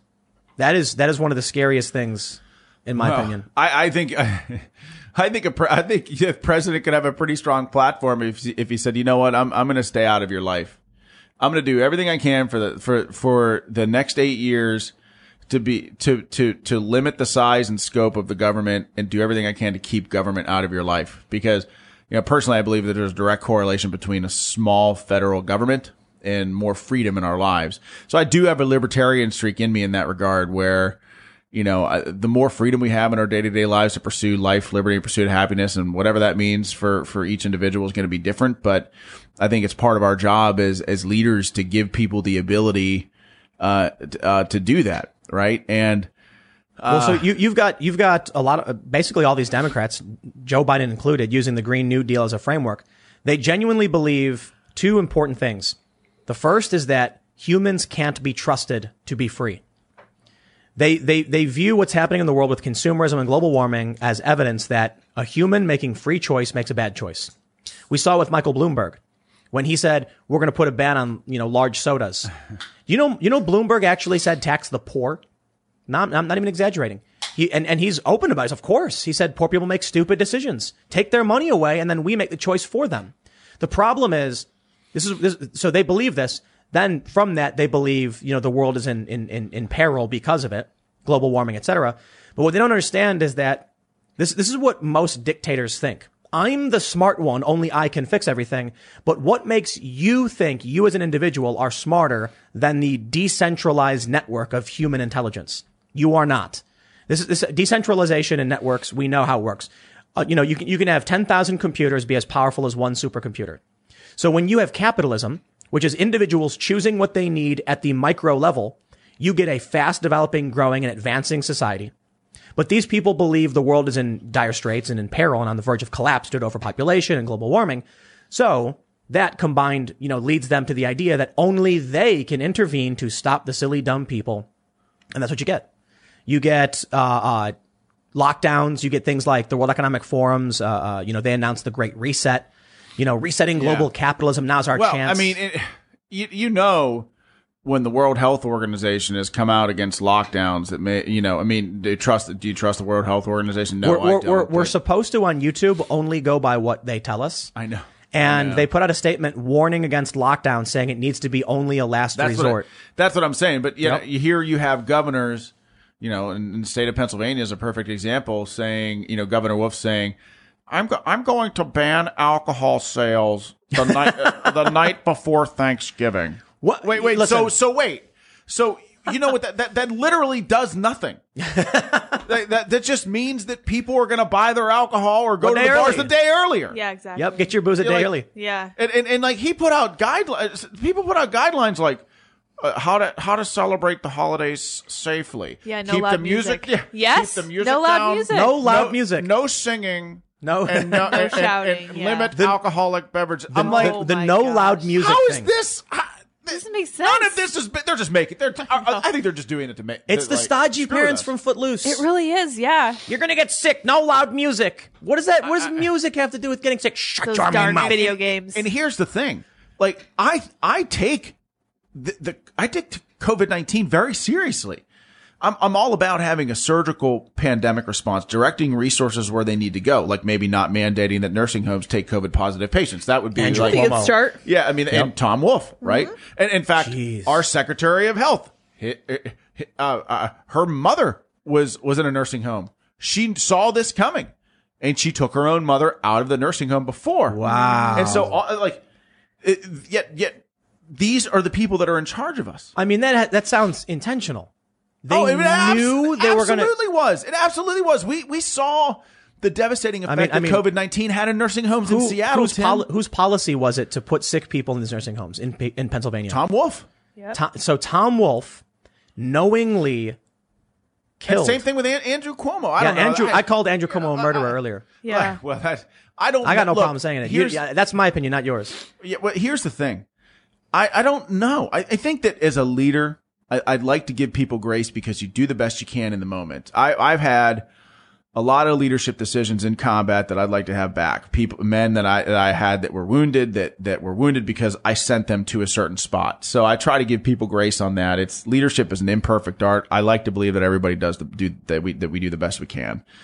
But the point is now, you know, we know a lot more about this virus than we did in January, right? There are, there are therapeutics, Regeneron, right? And there are two vaccines on the horizon Three. three vaccines. Yeah, so, three. so why? why uh, many of these small businesses they can't afford another lockdown.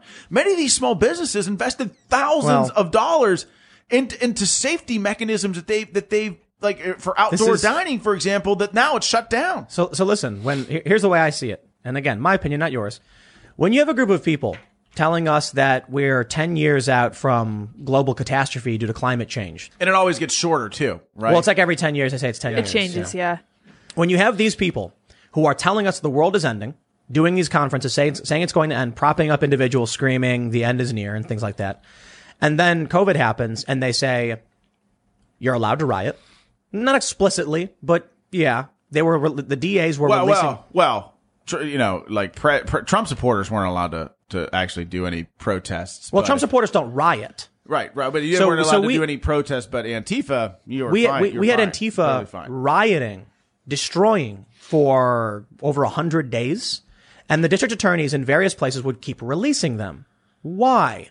Well, it just it helped destroy the economy. It helped drive out customers and small business and tourism, which li- which there was very little of in the first place. So basically, you get the COVID lockdown, and it what what it does is it strips ownership and wealth away from the working class and sends it directly to Amazon, to Walmart, to Target, to major multinational corporations. Well, well, uh, Jeff Bezos' net worth increased by billions of dollars during the pandemic. because when all the stores are locked down, you got one place to go. You want you order stuff on Amazon, I guess, or you know Netflix went up. So all of these massive companies started taking when when you when you own your small business, they shut you down by force. And then your your savings dwindle and eventually you can't pay, you lose your ownership of everything, and then you're buying from big box stores. If that didn't finish you off because there were still many stores that ma- uh, stayed open because they had savings or they had hard goods that didn't expire, weren't perishable, then the riots showed up and across the country smashed the windows and stole everything. There's a video out of I think it was Seattle or no, no, it was Port. Yeah, maybe maybe it was, it was Seattle or Portland, where some Antifa guys smashed their way into a toy store and stole vintage collectibles with a lot of money, making sure that hard goods that actually gain uh, value with age, those are gone too. So everything it seems that they've been pushing through is just a, is just destroying the economy. And then you look at New York where they're shutting down schools. The CDC said not to do that. they said not to do it, but This- the, the, the government is doing it anyway. You know why? Because when the kids can't go to school, parents can't go to work. that's exact. That's exactly right. They are destroying the economy and it is wealthy. Look, the Democratic Party is the party of the wealthy managerial elites. In 2016, Vox.com, a progressive outlet said, the Democrats have become the preferred party of the wealthy. That switch happened. Joe Biden received way more donors from wealthy zip codes and from big finance firms I said this in my convention speech that the Democratic Party is the party of tech companies, C, you know, CEOs, uh, hedge fund managers. They are not the party of the American working class anymore. no. And, and and this is what's funny. Like when you see like we're a part of the resistance, resist. I'm like, you literally control the education system in this country, the entertainment system in this country, right? Like You've got you've got House. every cultural institution that Yeah. there is. You've got the media on your side. You're like a part of the empire. You're not like a part of the rebellion. What are you rebellion? You what are you rebelling against? You know my favorite thing about Bernie is? There's two things about Bernie that I love. Uh, you, first, it's all these people who are like, Tim claims to like Bernie. You know, clearly they don't watch my show because I've been ragging on the guy for years. I did like him a long time ago. He used to say, the millionaires and the billionaires in this country. And then you know what happened? He stopped saying millionaires. You know why? Because he's one. Because he became a millionaire. Yeah, exactly. Right, so, so this was actually a journalist track that said right around the time Bernie Sanders became a millionaire, he stopped saying the millionaires and started only saying the billionaires. Here's the best thing. Joe Biden was the candidate of Wall Street, of these big financial firms.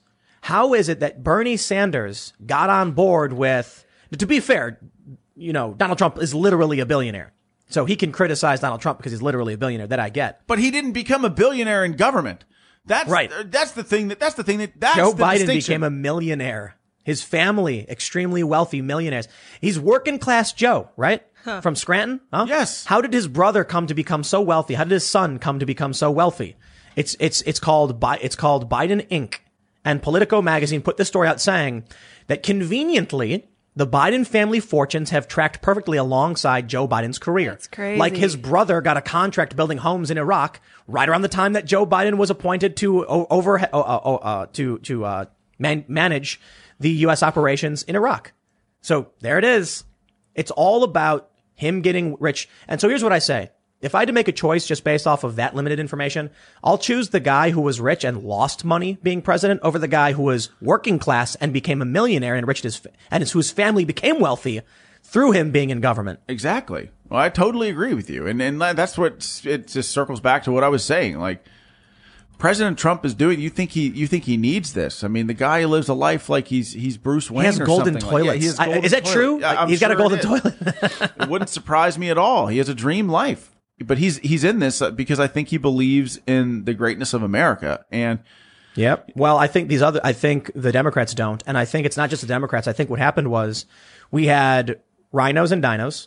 Okay. So the, the political establishment before Trump was, they, they were on board. It was the, the, the uniparty, the one party pretending to be two. They kept doing the same things. When issue, whenever is- issues of war come up, guess what? Republicans and Democrats are high fiving each other. Yep. Donald Trump says, I want to withdraw troops from Afghanistan. And Republicans and Democrats alike said no. Well, and what bothers me, having fought there, is is you know, has, oh, his uh, critics critics of Trump say his, his hasty withdrawal from from Afghanistan uh, will will throw the area into st- uh, the region into instability or something like something like that. And I'm like, hasty withdrawal. Like, 20 I- years. Like I- I- all of my adult life, we've been there. Yeah. You know, a th- like what? Like half of my life, the only thing that I've known as a profession really is is war. You know, outside of my, my post military life, like I feel like I made a pretty good life for myself in the private sector, but all my adult life we've been at war. And we're talking about a hasty withdrawal from Afghanistan? Yep. Half Just of my the life. excuse to stay in and and and look, I think there's probably confidential reasons that you know the American people probably won't know, but I think there's got to be justification of what what why they want to do it. But anyway, here, here's here's what I think's going on. When Trump got elected, he wasn't supposed to. You know, he he he was like a bull charging through the doors of the cathedral. And the Repub- the Never Trumpers, these are people who are consultants and strategists who weren't tied to a position, ran straight to the Democratic Party.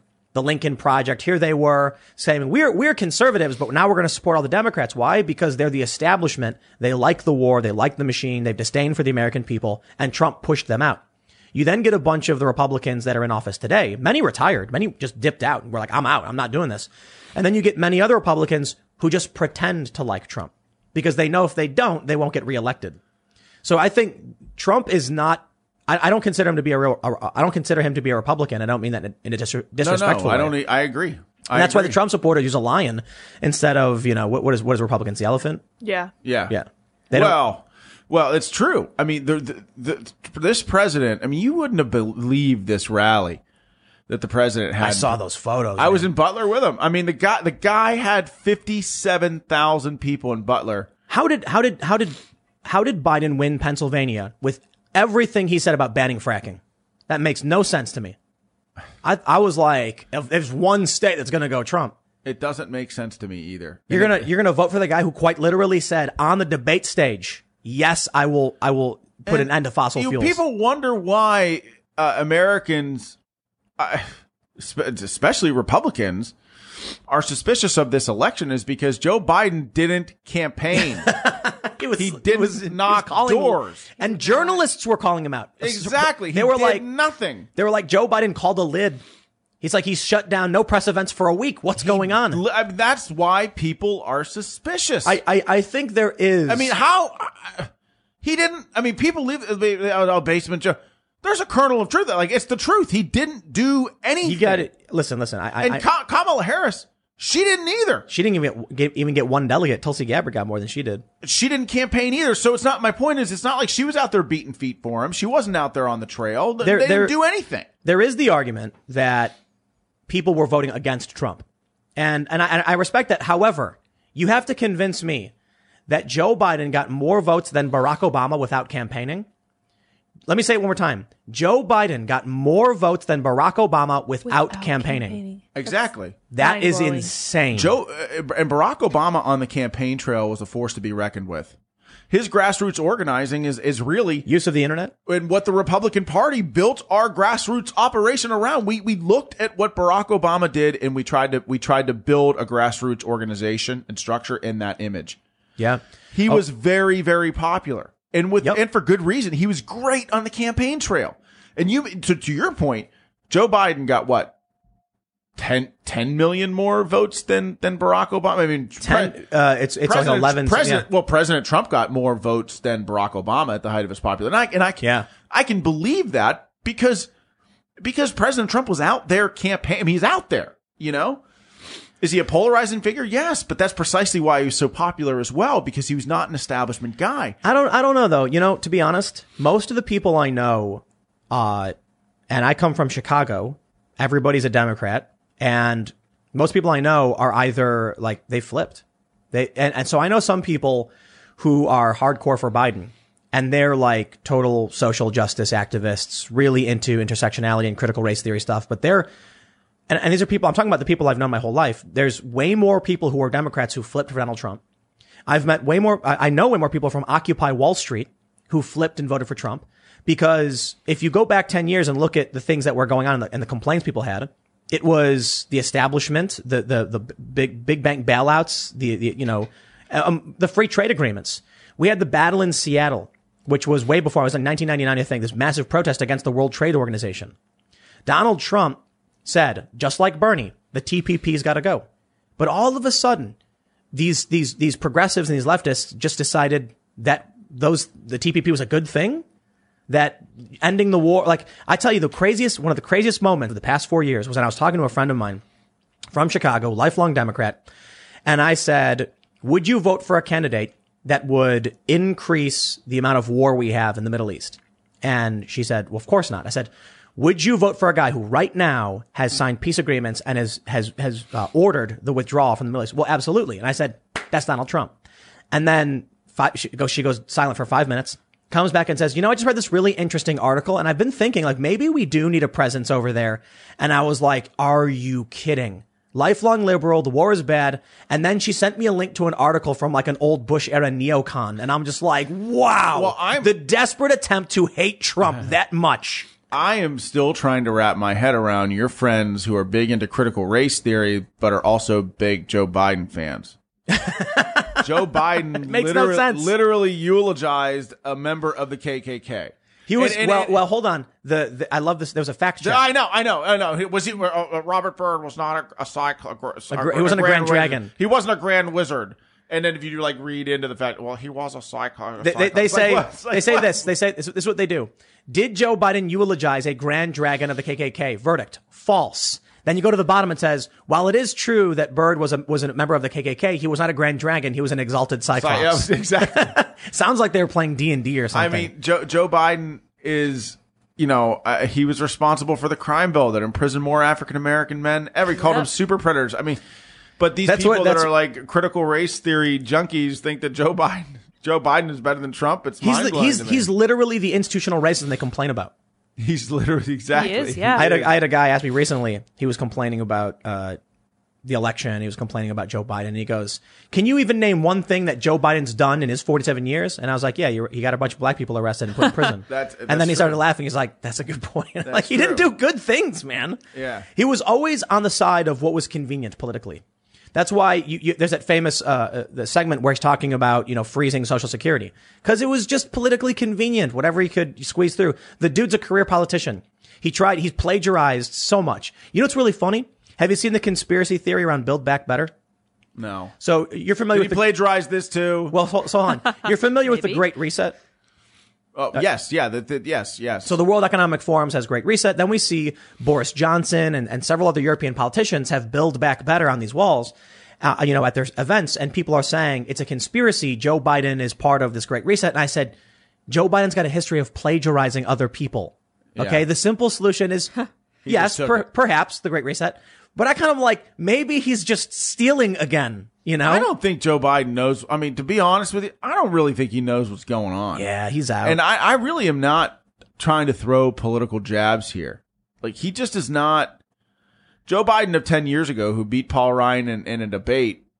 You know, that he's that he's a different guy today than he was back then. So Joe Biden is, uh, you know, I don't, he can't do this job. He definitely can't. And that's what, that's what, that's why I said it was crazy that people chose no president over, over Trump. If, and I'm not, I'm not saying, you know, every, everybody, cause we'll see how things, these, these things play out, but there's people who exist who are like, I would rather have no president or, I mean, honestly, no president's probably better than Joe Biden, to be fair. how long you think how long do you think he'll last? Did you see the Onion uh, article? It's No. it said stress of presidency ages Joe Biden ten years, and it was a picture of a rotten corpse, rotted out corpse. Because that's the joke. When you get elected, you start aging because of the stress, and Joe Biden's already struggling. President speak. Trump is the only president who looks younger today than b- before he went so into the weird, office. Isn't it He- I mean, he the dude needs to get in shape. He needs to. He's you know like he's he's seventy what seventy four right, Yeah. and he's spry. He does these he five rallies per day. unbelievable. What is this? He's he's unbelievable. He he is unbelievable. That's weird. That's crazy. That dude's got energy. He, definitely you should energy. see him at the rally. I mean, he's just I've- he's just um and he's He's a comedian. He He's, is. He's, a, comedian. performer. He's a Yep. comedian, and, people love it. It's funny. It's it's it's everyone's laughing and smiling. because he is like how we all are. You know, Yeah. the Amer- the American people. Well done, steak with ketchup. yeah, yeah. I mean, he, the American people. uh, Authenticity is the coin coin of the realm in politics today. Yep. and and whether you agreed with the things that President Trump said or not, and I certainly didn't agree with all of his tweets. I mean, some, sometimes I'm like, come on, Yeah. but it doesn't matter. You know what? He's to put it lightly. Well, Yes, the Well- dude needed to. He still needs to learn when to, you know, simmer things down. Because he, My- he, he he accidentally tweeted he won because of a rigged election, and they're like, "You admitted it," and he was like, "I concede nothing," and then he deleted the tweet. Uh-huh. It's Wow. funny though. I don't care. You know. the thing the thing is is that President Trump and and you know people criticized him after his first debate. You would be like that too if every single day the media attacked every member of your family relentlessly for no reason. Every Hollywood celebrity attacks President Trump. But every one of those Hollywood celebrities were lining up around the block to, to go to his parties before he ran for president. And the Yep. moment he has an R after his name, oh, he's racist. He's a fascist. But listen. give me, give me a break. Give me a break. It's It- plastic people in Hollywood, man. They're they're the least authentic people on the planet. They're eh, eh, like, and I mean that. Some of them literally made of plastic. I mean, Go to the doctor and get plastic put in their body. I know, but the, the point is like Jesse Jackson and Al Sharpton loved President Trump before he ran as a no, no. Republican. They loved Trump. They hated President Trump. Well, that's right. It's How so I, dumb. I, I just It's it's you know, and that's why I say low information voters because if you were someone who paid attention to, to Trump's history, you knew when he was running the things they were accusing him of made no sense. You were like, "What? The dude's got a award? Doesn't isn't- he has like a civil rights award? Like he got? He's like, yeah. So um, I, look, what I was saying is that yeah, of course he comes out in his first debate a little defensive. yeah, because every that's do you see how the press treats him in the press briefings? It's it's horrifying how the press treats uh, Kayleigh McEnany, how the press treats President Trump. It's it's you see- wrong. it's disrespectful. It's I've never seen anything like it. And then you see, then you see how they treat Joe Biden. It's like Joe, what? Uh, uh, Joe, uh, what's No, your the- favorite flavor of ice cream? Uh-huh. no, no. And then there- there's there another was- one is like, well, D- Joe Biden has dogs on his socks. This is great. I'm just like. There was literally What? a press event where they were doing things like this. Um, Vi- Vi- uh, Vi- uh, Vice President Biden, you gave us a tremendous and brilliant plan talking about how you plan to tackle COVID. And I have to say, after reading through it, I, I was just very impressed by how smart you were. Uh, can you comment? And they sit down, Yeah. and he goes, uh, "Yes, we're working very hard. Thank you." It's like they were like- standing up and giving the answers and praising him. It's just like Obama. There was What's actually. what what's your, do you, what's your favorite breed of dogs, Joe? It's like those, those are the kinds of questions that he gets, and it's like that's what I talked a little bit earlier in the show about. Trump's This que- is a bizarre time where you see the media and how they treat President Trump. Oh, yeah. and you see them how they treat you know Vice President Biden. Trump's Trump's It's it's disgusting. Trump's difference questions disgusting. from the press were literally like, uh, "Mr. President, when did you stop beating your wife?" Yeah.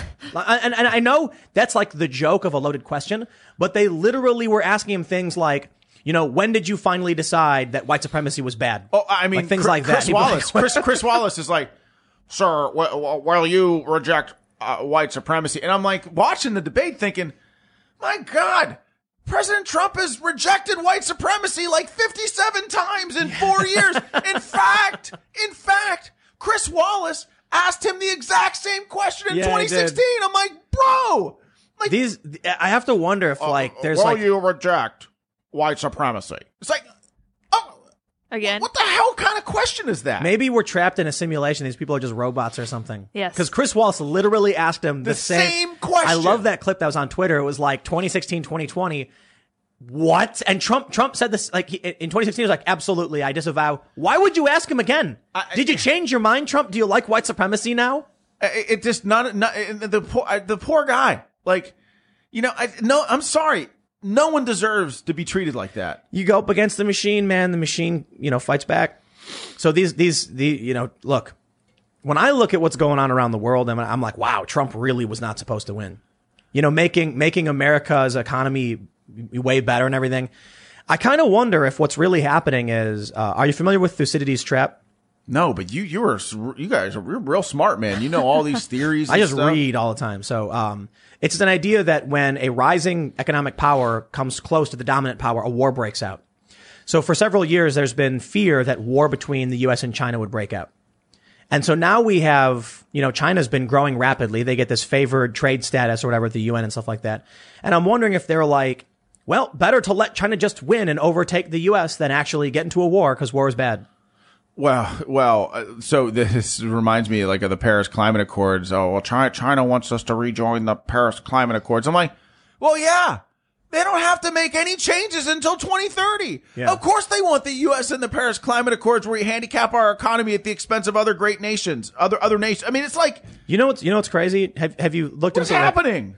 Joe, You know? Joe, Joe Biden's plans one, corporate tax rate around 39%, right?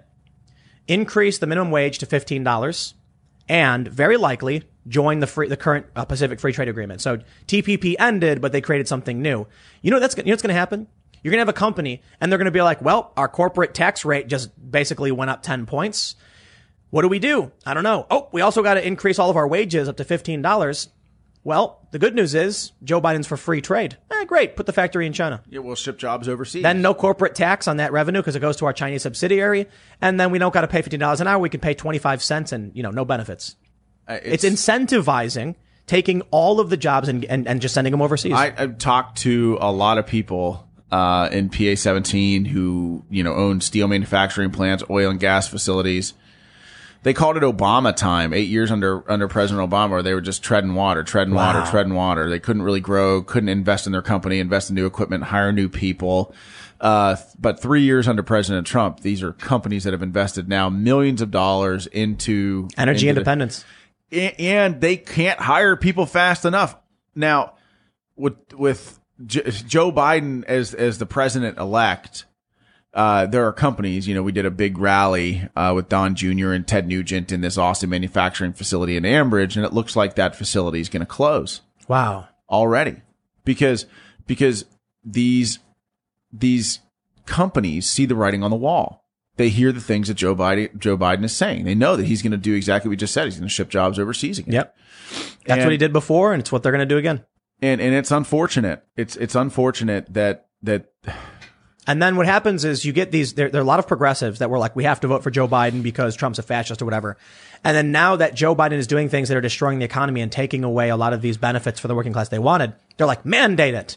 And then it will just, that'll just accelerate the, the, the, uh, the, you know, the, the entropy, I suppose, the collapse, the it's, breakdown. It's it's unfortunate because I think the media, uh, they you know the, the watchdogs of the republic, right? Uh, they failed here. Most of well, they, most, they've been, most they've of been the media taken Most over a long time ago.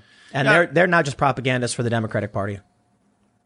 They, I mean, they're they, they they yeah. I mean, they they're an arm of the Democratic Party. The Democratic Party coordinates with them. Yep. And you know, and I And, say I and say most. I purposefully mean, buried the Hunter Biden story. Th- Yeah, we're right, and there there are lots of great people that work in the media. I'm not trying to like you know paint them all with the same brush, so to speak, but the media really failed, failed here, and and I think that that Joe Biden really, I think he's going to hurt this country, and, and I don't even think it's going to be him. It's going to be people behind him. Yep. Well, let's go to super chats. Yes. If you haven't chats. already, smash the like button, subscribe, hit the notification bell. And uh, now we're going to take user questions and comments in the super chat section. So get your super chats in now. D- uh, Dylan Pillar says, Sean, I wish you could be my rep, but I'm stuck with Cheri Bustos. Unfortunately, best of luck closing out your race. Uh, who, Sh- Cheri Bustos, where where's where is she? No idea. Let me don't see know. if I can Google it real fast. Yeah. Trump pardoned Corn and Cob. That's good news, I suppose. Both of them? Yeah. Oh, nice. Uh, Chris, uh, Chrissy, Chrissy says, greetings from Iceland. Love the show. If Trump was the clear winner, do you think Democrats would react in the same way as Trump and vice versa? Uh, the answer to that question is absolutely. And the proof is Hillary Clinton told Joe Biden, Yep. do not concede under any circumstances. So it, it, this is, this is an interesting question. Like, this is the first time we've ever implemented mail-in balloting on a scale in, in, in a nation with over 300 million people, right? And, but, but Al Gore contested an election in Florida 37 days? Until? December. I mean, Yeah. he didn't concede until December 12th. So the point is, is that this is this is a perfectly normal process, and, and we should let the process play out to give people some confidence in the system. Let's see. Uh, John Burt says, is he really Superman? Looks like Superman. Oh, yeah. He Maybe- does looks like Dean Cain. Yeah, Dean Cain. Everybody Oh, says that. snap. That's awesome. and Dean Cain is also one of my very good friends. Super He's a awesome. really, really great human being. You could probably convince people you're brothers. Yeah. He- you know what? And I just might do that, Dean. If you're watching, bro, bro, Dean's cool, dude. I'll, I'll be I'll be Superboy. Yeah, that's right. Superboy. There you go. Super bro. Who's older? Yeah, is he yeah. older than you? He's older than you? Dean, yeah, Dean's a little older than me. May, I don't want to. I don't want to dime him out, you know. But He, he's good. literally he's such a great. He's a great, great human being. He's too. hilarious. Evan Meshinik says, "Was uh, when Sleepy Joe and VP Top Cop start the great defunding, I offer my services as security for Poolville. Oh. if I don't get reactivated to blow kids up overseas. Oh, gosh. jeez. Well, T- Tim Tim has a Poolville is, is pretty well set up. Yeah. I mean, The you- snipers purchase. You have snipers purchase and a skate park. We all do. in You know, the- uh, all I in just- the same place. I just found out the uh, I called them I called them deer sniper towers, deer blinds. Mm-hmm. Yeah, there there are. So actually, the only thing you don't have, it, you know, which is what you this is what you need is is like a gun range, like a, a rifle range, like an a actual range. Yeah. So uh, I don't think. Yeah, uh, just legalities. Got to got to sort sort that stuff out. But we do have uh, uh, a couple different deer blinds, and they're like sniper towers. They're so know what I mean? cool. So it's like you can clearly see them, but I guess the deer don't know, and then you know you. I get the might just like I might just move into one of these bedrooms. Yes. This place is so big that you wouldn't know. We wouldn't even know. I wouldn't even notice. I'd be like, "Did you hear a noise?" You would have no idea. I'd just Yeah, it's be a in compound. there. It's a it'd be me. fortress. You got all this water and stuff down there. I wouldn't even have to leave. You know, I could. Sure. We're we're almost off the grid completely. We got You are. uh, so, uh, but we're trying to get solar. It's just really it's hard to do solar. It is. You need you need like big flat open roof space, which is you know. But uh, we're getting it sorted, and we'll be off the grid, and then uh, you know, then uh, let the zombies come. We'll be all right. Jerry Kant says Allegheny resident here for now. An old couple I know told me that when they went to vote, were told they had already requested mail-in ballots when they did no such thing. I'm sure this is a completely fair election. No, th- no, and I'm, I'm, that's a great question. We've heard that from a lot of people, a lot of people, and this is one of the anomalies that we that uh, didn't mention earlier, but that we're certainly investigating, is that you know people, namely Republicans, showing up to vote, being told that they already voted via absentee, And they gotta do were provisional. forced forced to vote provisional, which barely. but then we're told that they didn't have to sign. So you know what happens with a provisional that you don't have to sign? thrown away. Yes. Yeah. Wow, man. I don't know. You know, uh, part of me, it's starting to, the, the, the Will Trump win meter is starting to go up when I see this stuff because I have to imagine you get enough lawsuits from people claiming their vote was stolen.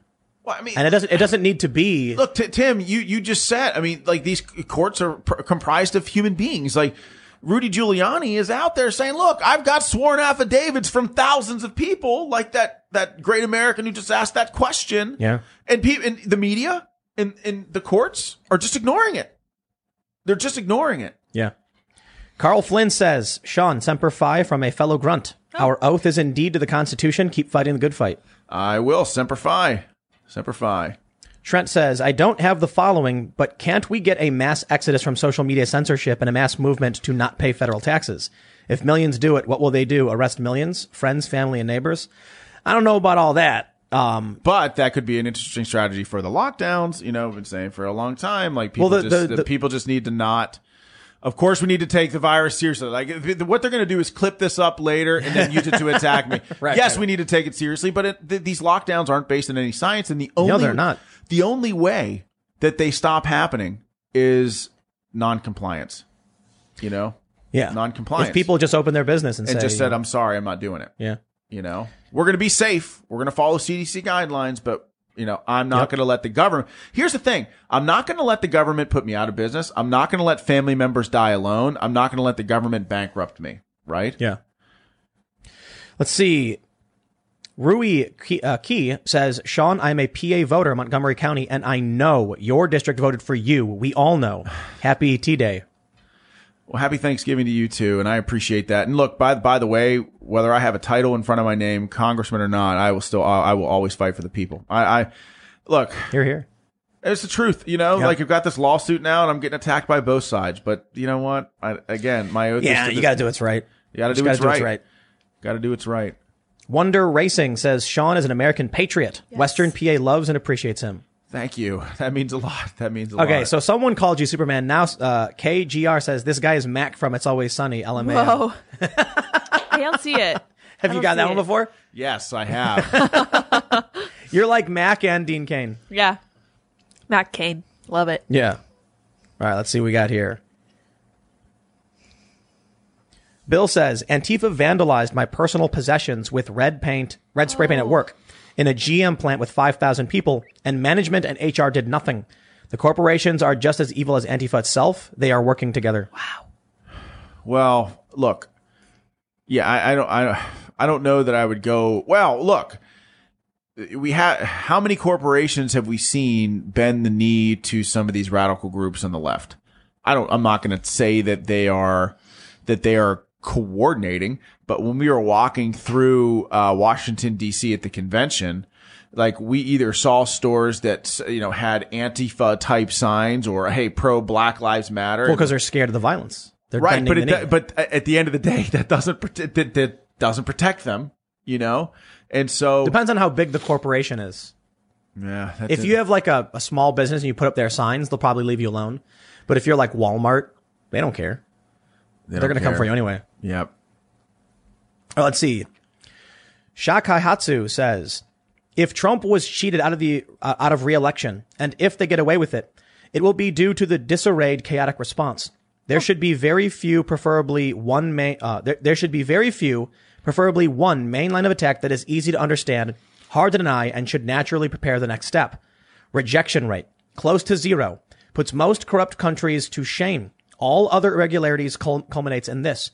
What if Trump tweeted almost zero rejection rate instead of fraud, fraud everywhere? Yes. Focus on rejection rate and force an audit. Rejection oh. gate. That's that's absolutely it's a great point in the And- Democratic primary this year. Half a million votes rejected. This time around, next where to where are they at? Next, to none. And- Next to and- none. and I will also tell you the day after election day when all those mail-in votes were, were, were counted, right? Allegheny County stopped mm-hmm. counting mysteriously and then all those mail-in votes were counted.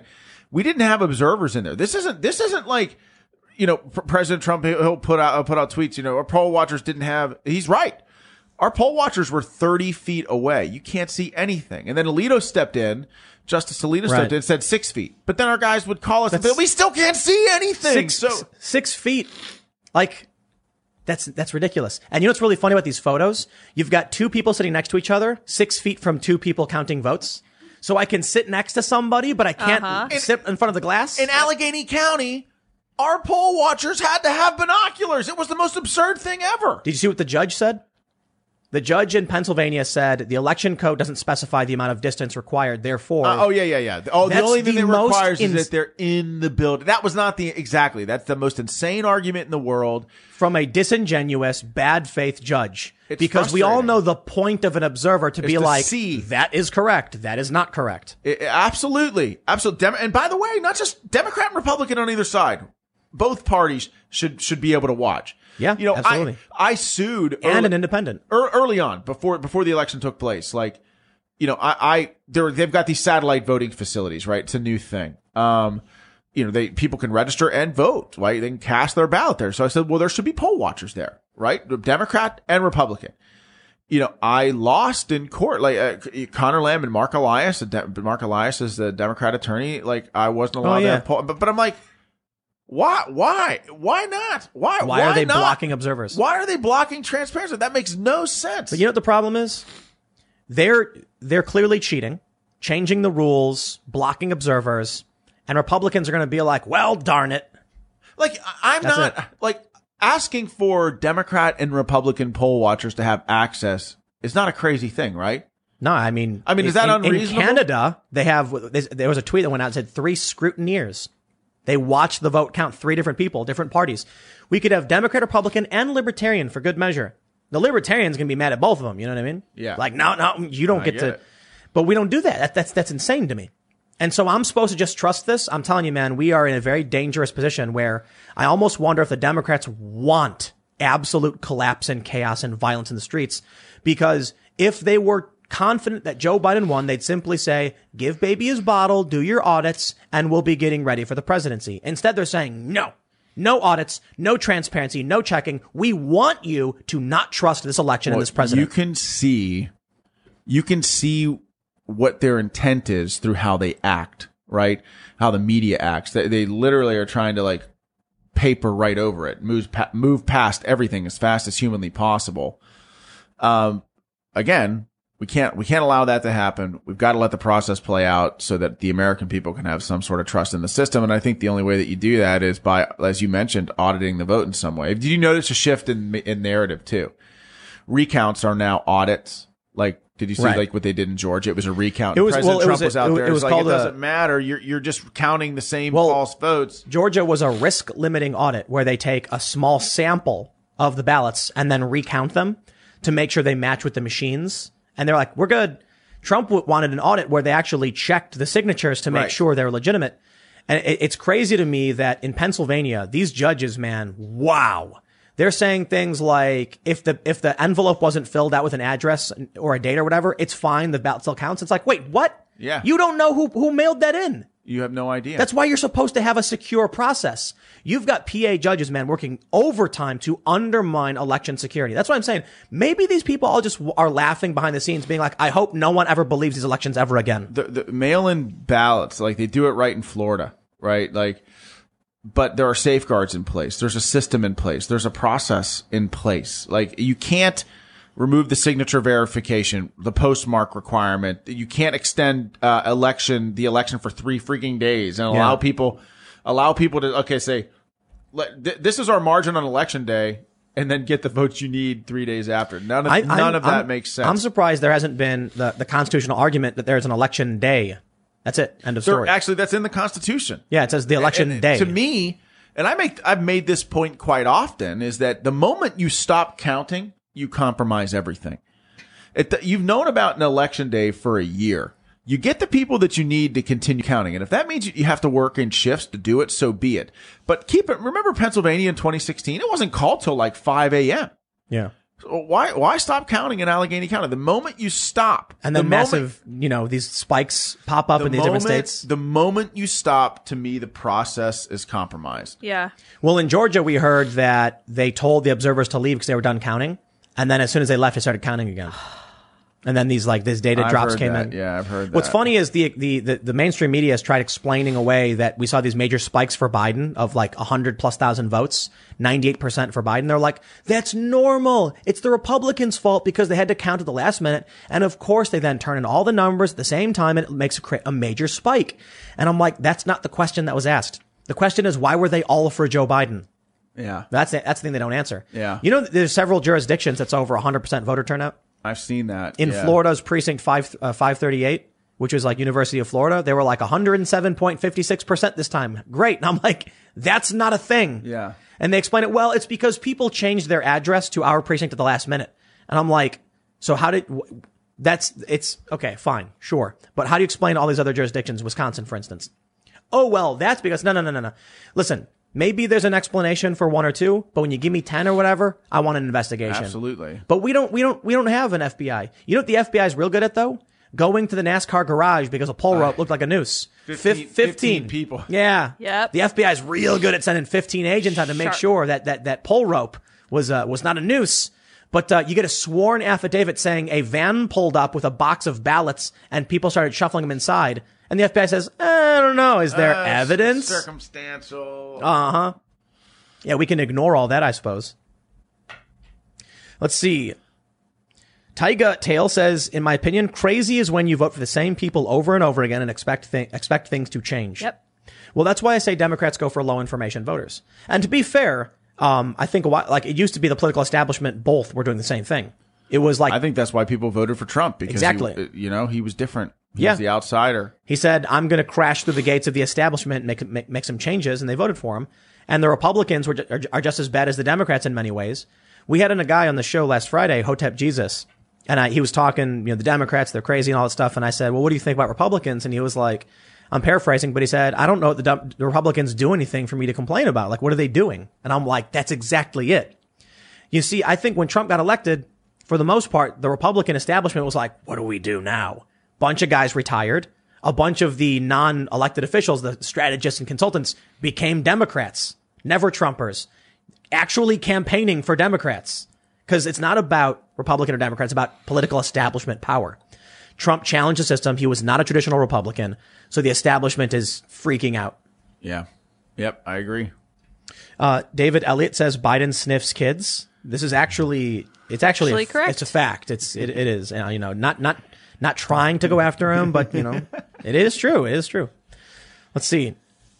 Frank the God says not only was Biden responsible for the 94 crime bill, but he was also responsible for expanding civil, uh, civil forfeiture with the 84 Comprehensive Asset Forfeiture Act. Wow, I didn't know that. That's creepy and gross stuff. That's crazy. Yeah, man. I didn't know that either.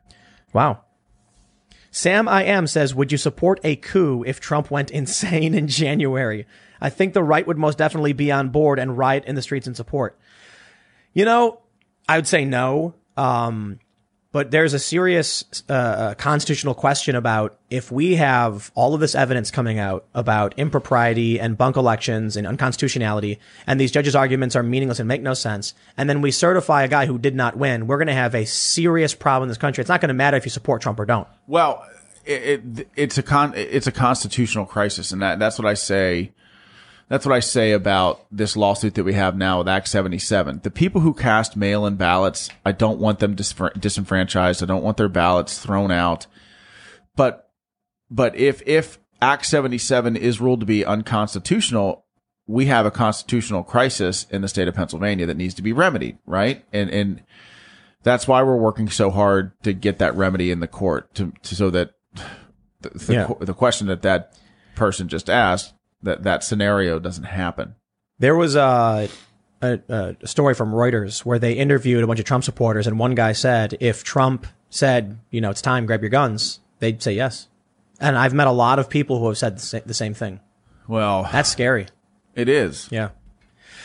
Man, we, we want things to be chill and be normal, but the problem is the only way to go to get there is if the Democrats allow for audits and respect the the the you know the concerns. 70 plus million people is a lot of people. But they're saying no, they're blocking it. They're they're they're they're spitting in the face of people who are concerned about all these sworn affidavits and this evidence, and then the media's lying. There's no evidence. Shut your mouth. That's that's scary.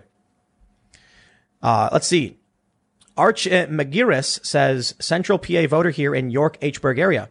Only Dem poll watchers at my location. Republican poll watchers were outside arguing with people. Massive bollocks afoot. I mean, it sounds like that that's their fault. Were they like, were they were they out there by choice arguing with people? no, Or- they were probably forced out there. yeah, probably being kicked out, huh?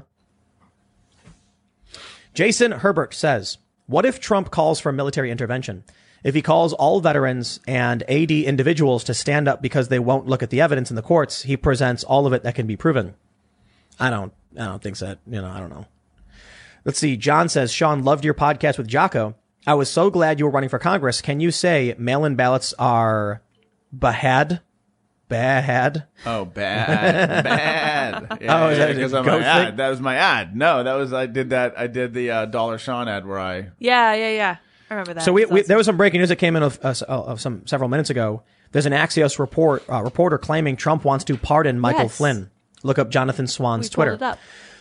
If Trump feels like you know he's not, you know he's he's he's out, I think we're gonna have one of the most lit lame duck sessions ever. Trump's gonna pardon tons of people, Edward Snowden, Julian Assange. I mean, we'll see. But I I I would love it if Trump just like pardoned for the most part nonviolent drug offenders. Not every single one, because I've talked about it with, with a few people. Sometimes as a violent offender, they plead down. But if you've got a bunch of nonviolent drug offenders and Trump started pardoning them, I'd be happy. And well, Joe Biden's promised to do it too. So, you know, maybe that's just the, the political competition between the two results in something good happening. What where- if he declassifies a bunch of stuff? Oh, Area 51? Yes. Who, who, who, who was that? Jeremy was saying that? Yeah, yesterday. Yeah, declassify all the Area 51 stuff. Uh, Gre- all Greta the Van Russiagate. Susteren asked him to declassify something about JFK. Ooh, Oh, man. spicy. Yeah, but like, hasn't uh, Gina Haspel been blocking him on declassifying a ton of stuff? I I don't know. I I I, I don't know how to answer. Can't that. Trump just publish it? Can he be like, give me the documents now and then take a picture and post it on Twitter? He's the president. He did, you know.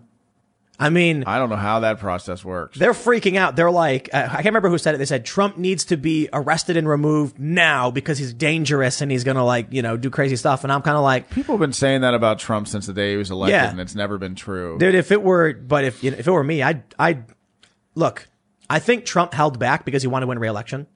I thought a second Trump term was going to be crazy. He's going to be pardoning people. He's, he's going to be like, here we go. Let's do it. Now that, you know, Joe Biden's the projected winner, Trump's still fighting. We'll see how, we got this hearing coming up. We've got your lawsuit. We'll see how things play out. But if, if it comes down to, to the line and Trump's, he's going to, it's going to be, it's going to be crazy. He's going to do, he's going to do stuff. We'll see what happens. I'm sure the American people are going to be really happy. you know, he's, he's, he pulled out Pentagon leadership. He put in people who are loyal to him. yeah, to help the uh, you know The withdrawal help from Afghanistan. Yeah, the, yep, yep. How crazy. You hear about the, the, the official who lied about the amount of troops we had in I Syria? couldn't believe that. I, I couldn't believe Wow. that you have an official bragging about lying to a president about And the American people. Syria. Yeah, I mean And it's horrible. people. It's it's it's like this is what this is what President Trump has been up against for the last four years. Yep. I mean, what an unbelievable just a leadership challenge. Megalith says Trump carried GOP despite not being one. I've seen a lot of people where they say if Trump loses, they will never vote GOP. They are frustrated at the RINOs trying to get him out. I think I think Republicans like I, I don't think that they should overlook the fact that Trump drove people to the polls in record levels. Yep. And the entire GOP benefited from that. I went to a ton of Trump rallies in 2015 and 16, and I met so many people who said they weren't Republicans and they never voted before. Those people aren't going to come out and vote Republican. That's why I think there's serious. I think the Republicans could lose the Senate. There are a lot of people who voted. So the Democrats are fervent. They're they're they're we're going to win. We're going to take everything. You've got Andrew Yang saying we're moving to Georgia, and there were calls from some journalists saying people should move to Georgia right now so they can vote, which is illegal. You can't do that. And I think if if it comes down to Trump not being on the ticket, Democrats could take it. That hurts. I mean, we've Yep. seen we've seen that effect in 2018. 2018. Yeah. And so I think it's likely Democrats will take everything. what what President Trump needs to do is he needs to do like five, six rallies down there in Georgia for both Perdue and Loeffler and and do everything that he can But I think people uh, vote Trump. I, I think that they yeah I yeah I do think that the president is is a man he drives people to the polls in an Yep. incredible way. I mean So people who never voted before and people who aren't even Republicans. The Republicans are registering new new voters like crazy. People are switch, switching parties. But if uh, Donald Trump's not there, I think it'll be like 2018. the Democrats are ideologically driven. So well, if they're, they they're see, they're motivated now. That is for sure. you look, I, I look at it this way. Um, who who who who are the Republicans? It's Loeffler and, and is it Perdue? Yeah. they're uh, for most people i'd imagine it's kind of like oh it's you know i'd rather not have democrats the democrats are saying we want to win and you know take this and, and, and, and end it for most people donald trump is a path to victory but loeffler and perdue are just kind of it'll stop the democrats you know what i mean Yeah. i don't i don't know if they'll be able to generate the the, the, the energy without trump Uh, we'll, We'll see. Yeah, we'll see though. We'll see though. Well, uh, anyway, if you haven't already, smash that like button. Is there anything else you want to add about lawsuits, your social media, what your plans are, what's going on? What are you doing? Well, geez, man. I mean, well, I, I don't even know. You kind of caught me off guard there. I mean, I'm I'm working on my fourth book, which Cool. is pretty amazing. No, I say four, five, fifth, fifth book, fifth, fourth fiction book, but five total books. But yeah, I mean, I'm I'm here. I just like I, I just work here. I like showing up. I like I'm gonna I'm gonna crash in your house, and you like I said, you won't even know. Won't it. even So realize. you won't yeah, even just, realize it. You know, bring your own guns. bring it, bring. Yeah, well, Get your hunting IoT. license. I got Yeah. plenty of them, which which under Joe Biden's tax plan would be bad. So uh, Yeah, his that's gun plan- his crazy. gun plan And is- banning all online sales of guns and accessories. insanity. and then t- ending businesses based, outright. ba- based on the amount of magazines that you have. Yeah, so I, I, I, I don't know. I was reading about it. I don't know if his, his tax plan would, would affect existing uh, weapons and, and ammo and magazines. But I guess the idea is any purchase of a new one would be heavily taxed, which is like I've never been a big fan of um, punitive taxation or whatever you want, you know, Yeah. trying to control people or whatever. But uh, well, I mean, just last thought. What do you think? What, what do you think is going to happen with your race and the and the suit? Any predictions? Yeah, well, it's in the hands of the court now. You know, my my attorney called me while we were here. I'm not sure, you know, if he has news, if the electronic Oh, filing so maybe there's some up. big breaking update, and we just Maybe I don't. I don't know. I mean, the the wheels of the courts turn slowly, but you know, we'll see. I mean, we're going to keep fighting. We're going to keep investigating these irregularities and doing everything we can to find hard evidence of them, so that that the people can have some trust in the way that our elections are conducted. And They're saying, uh, you know, there's going to be a hearing tomorrow in Pennsylvania to go over the affidavits and the evidence, and maybe that's going to have some kind of impact. I think it's a good thing. I mean, Yeah, I me think too. the people need to see the people need to see it, and they need to have faith in the system. Yeah, right on. You want to mention your uh, your Twitter or anything like that? Oh yeah, yeah, yeah. Follow me at Sean Parnell USA. Right on. Yeah, And uh, what are your books? What are they called? yeah, yeah, yeah. So I my- didn't, I didn't even realize. Yeah, you know, I- just shout them out, man. Yeah, you got all these graphic novels and magic Yeah, we got together, the- and like, oh, this is this is my this. He's these like, are yeah, my I'm gonna digs. write a Like, graphic novel. we got to get some of your books. I am, I am, I am. That's gonna- amazing. I am going to do that. So my That's so first cool. book, my first book is Outlaw Platoon. That was about my time in Afghanistan. My first fiction book is a book called Man of War, right? And it follows a f the fictional world of the alphas where all elite mili- singleton military operators. Uh, the alpha program is is a program of you know nine soldiers, singleton operators, each responsible for a different geographic area of the globe. The story follows an alpha named Eric Steele, who is the youngest, most talented alpha, right? And so, Man of War, uh, Eric Steele gets his first book, and then Eric Steele's second book is a book called All Out War. They're like kind of a pair. yeah.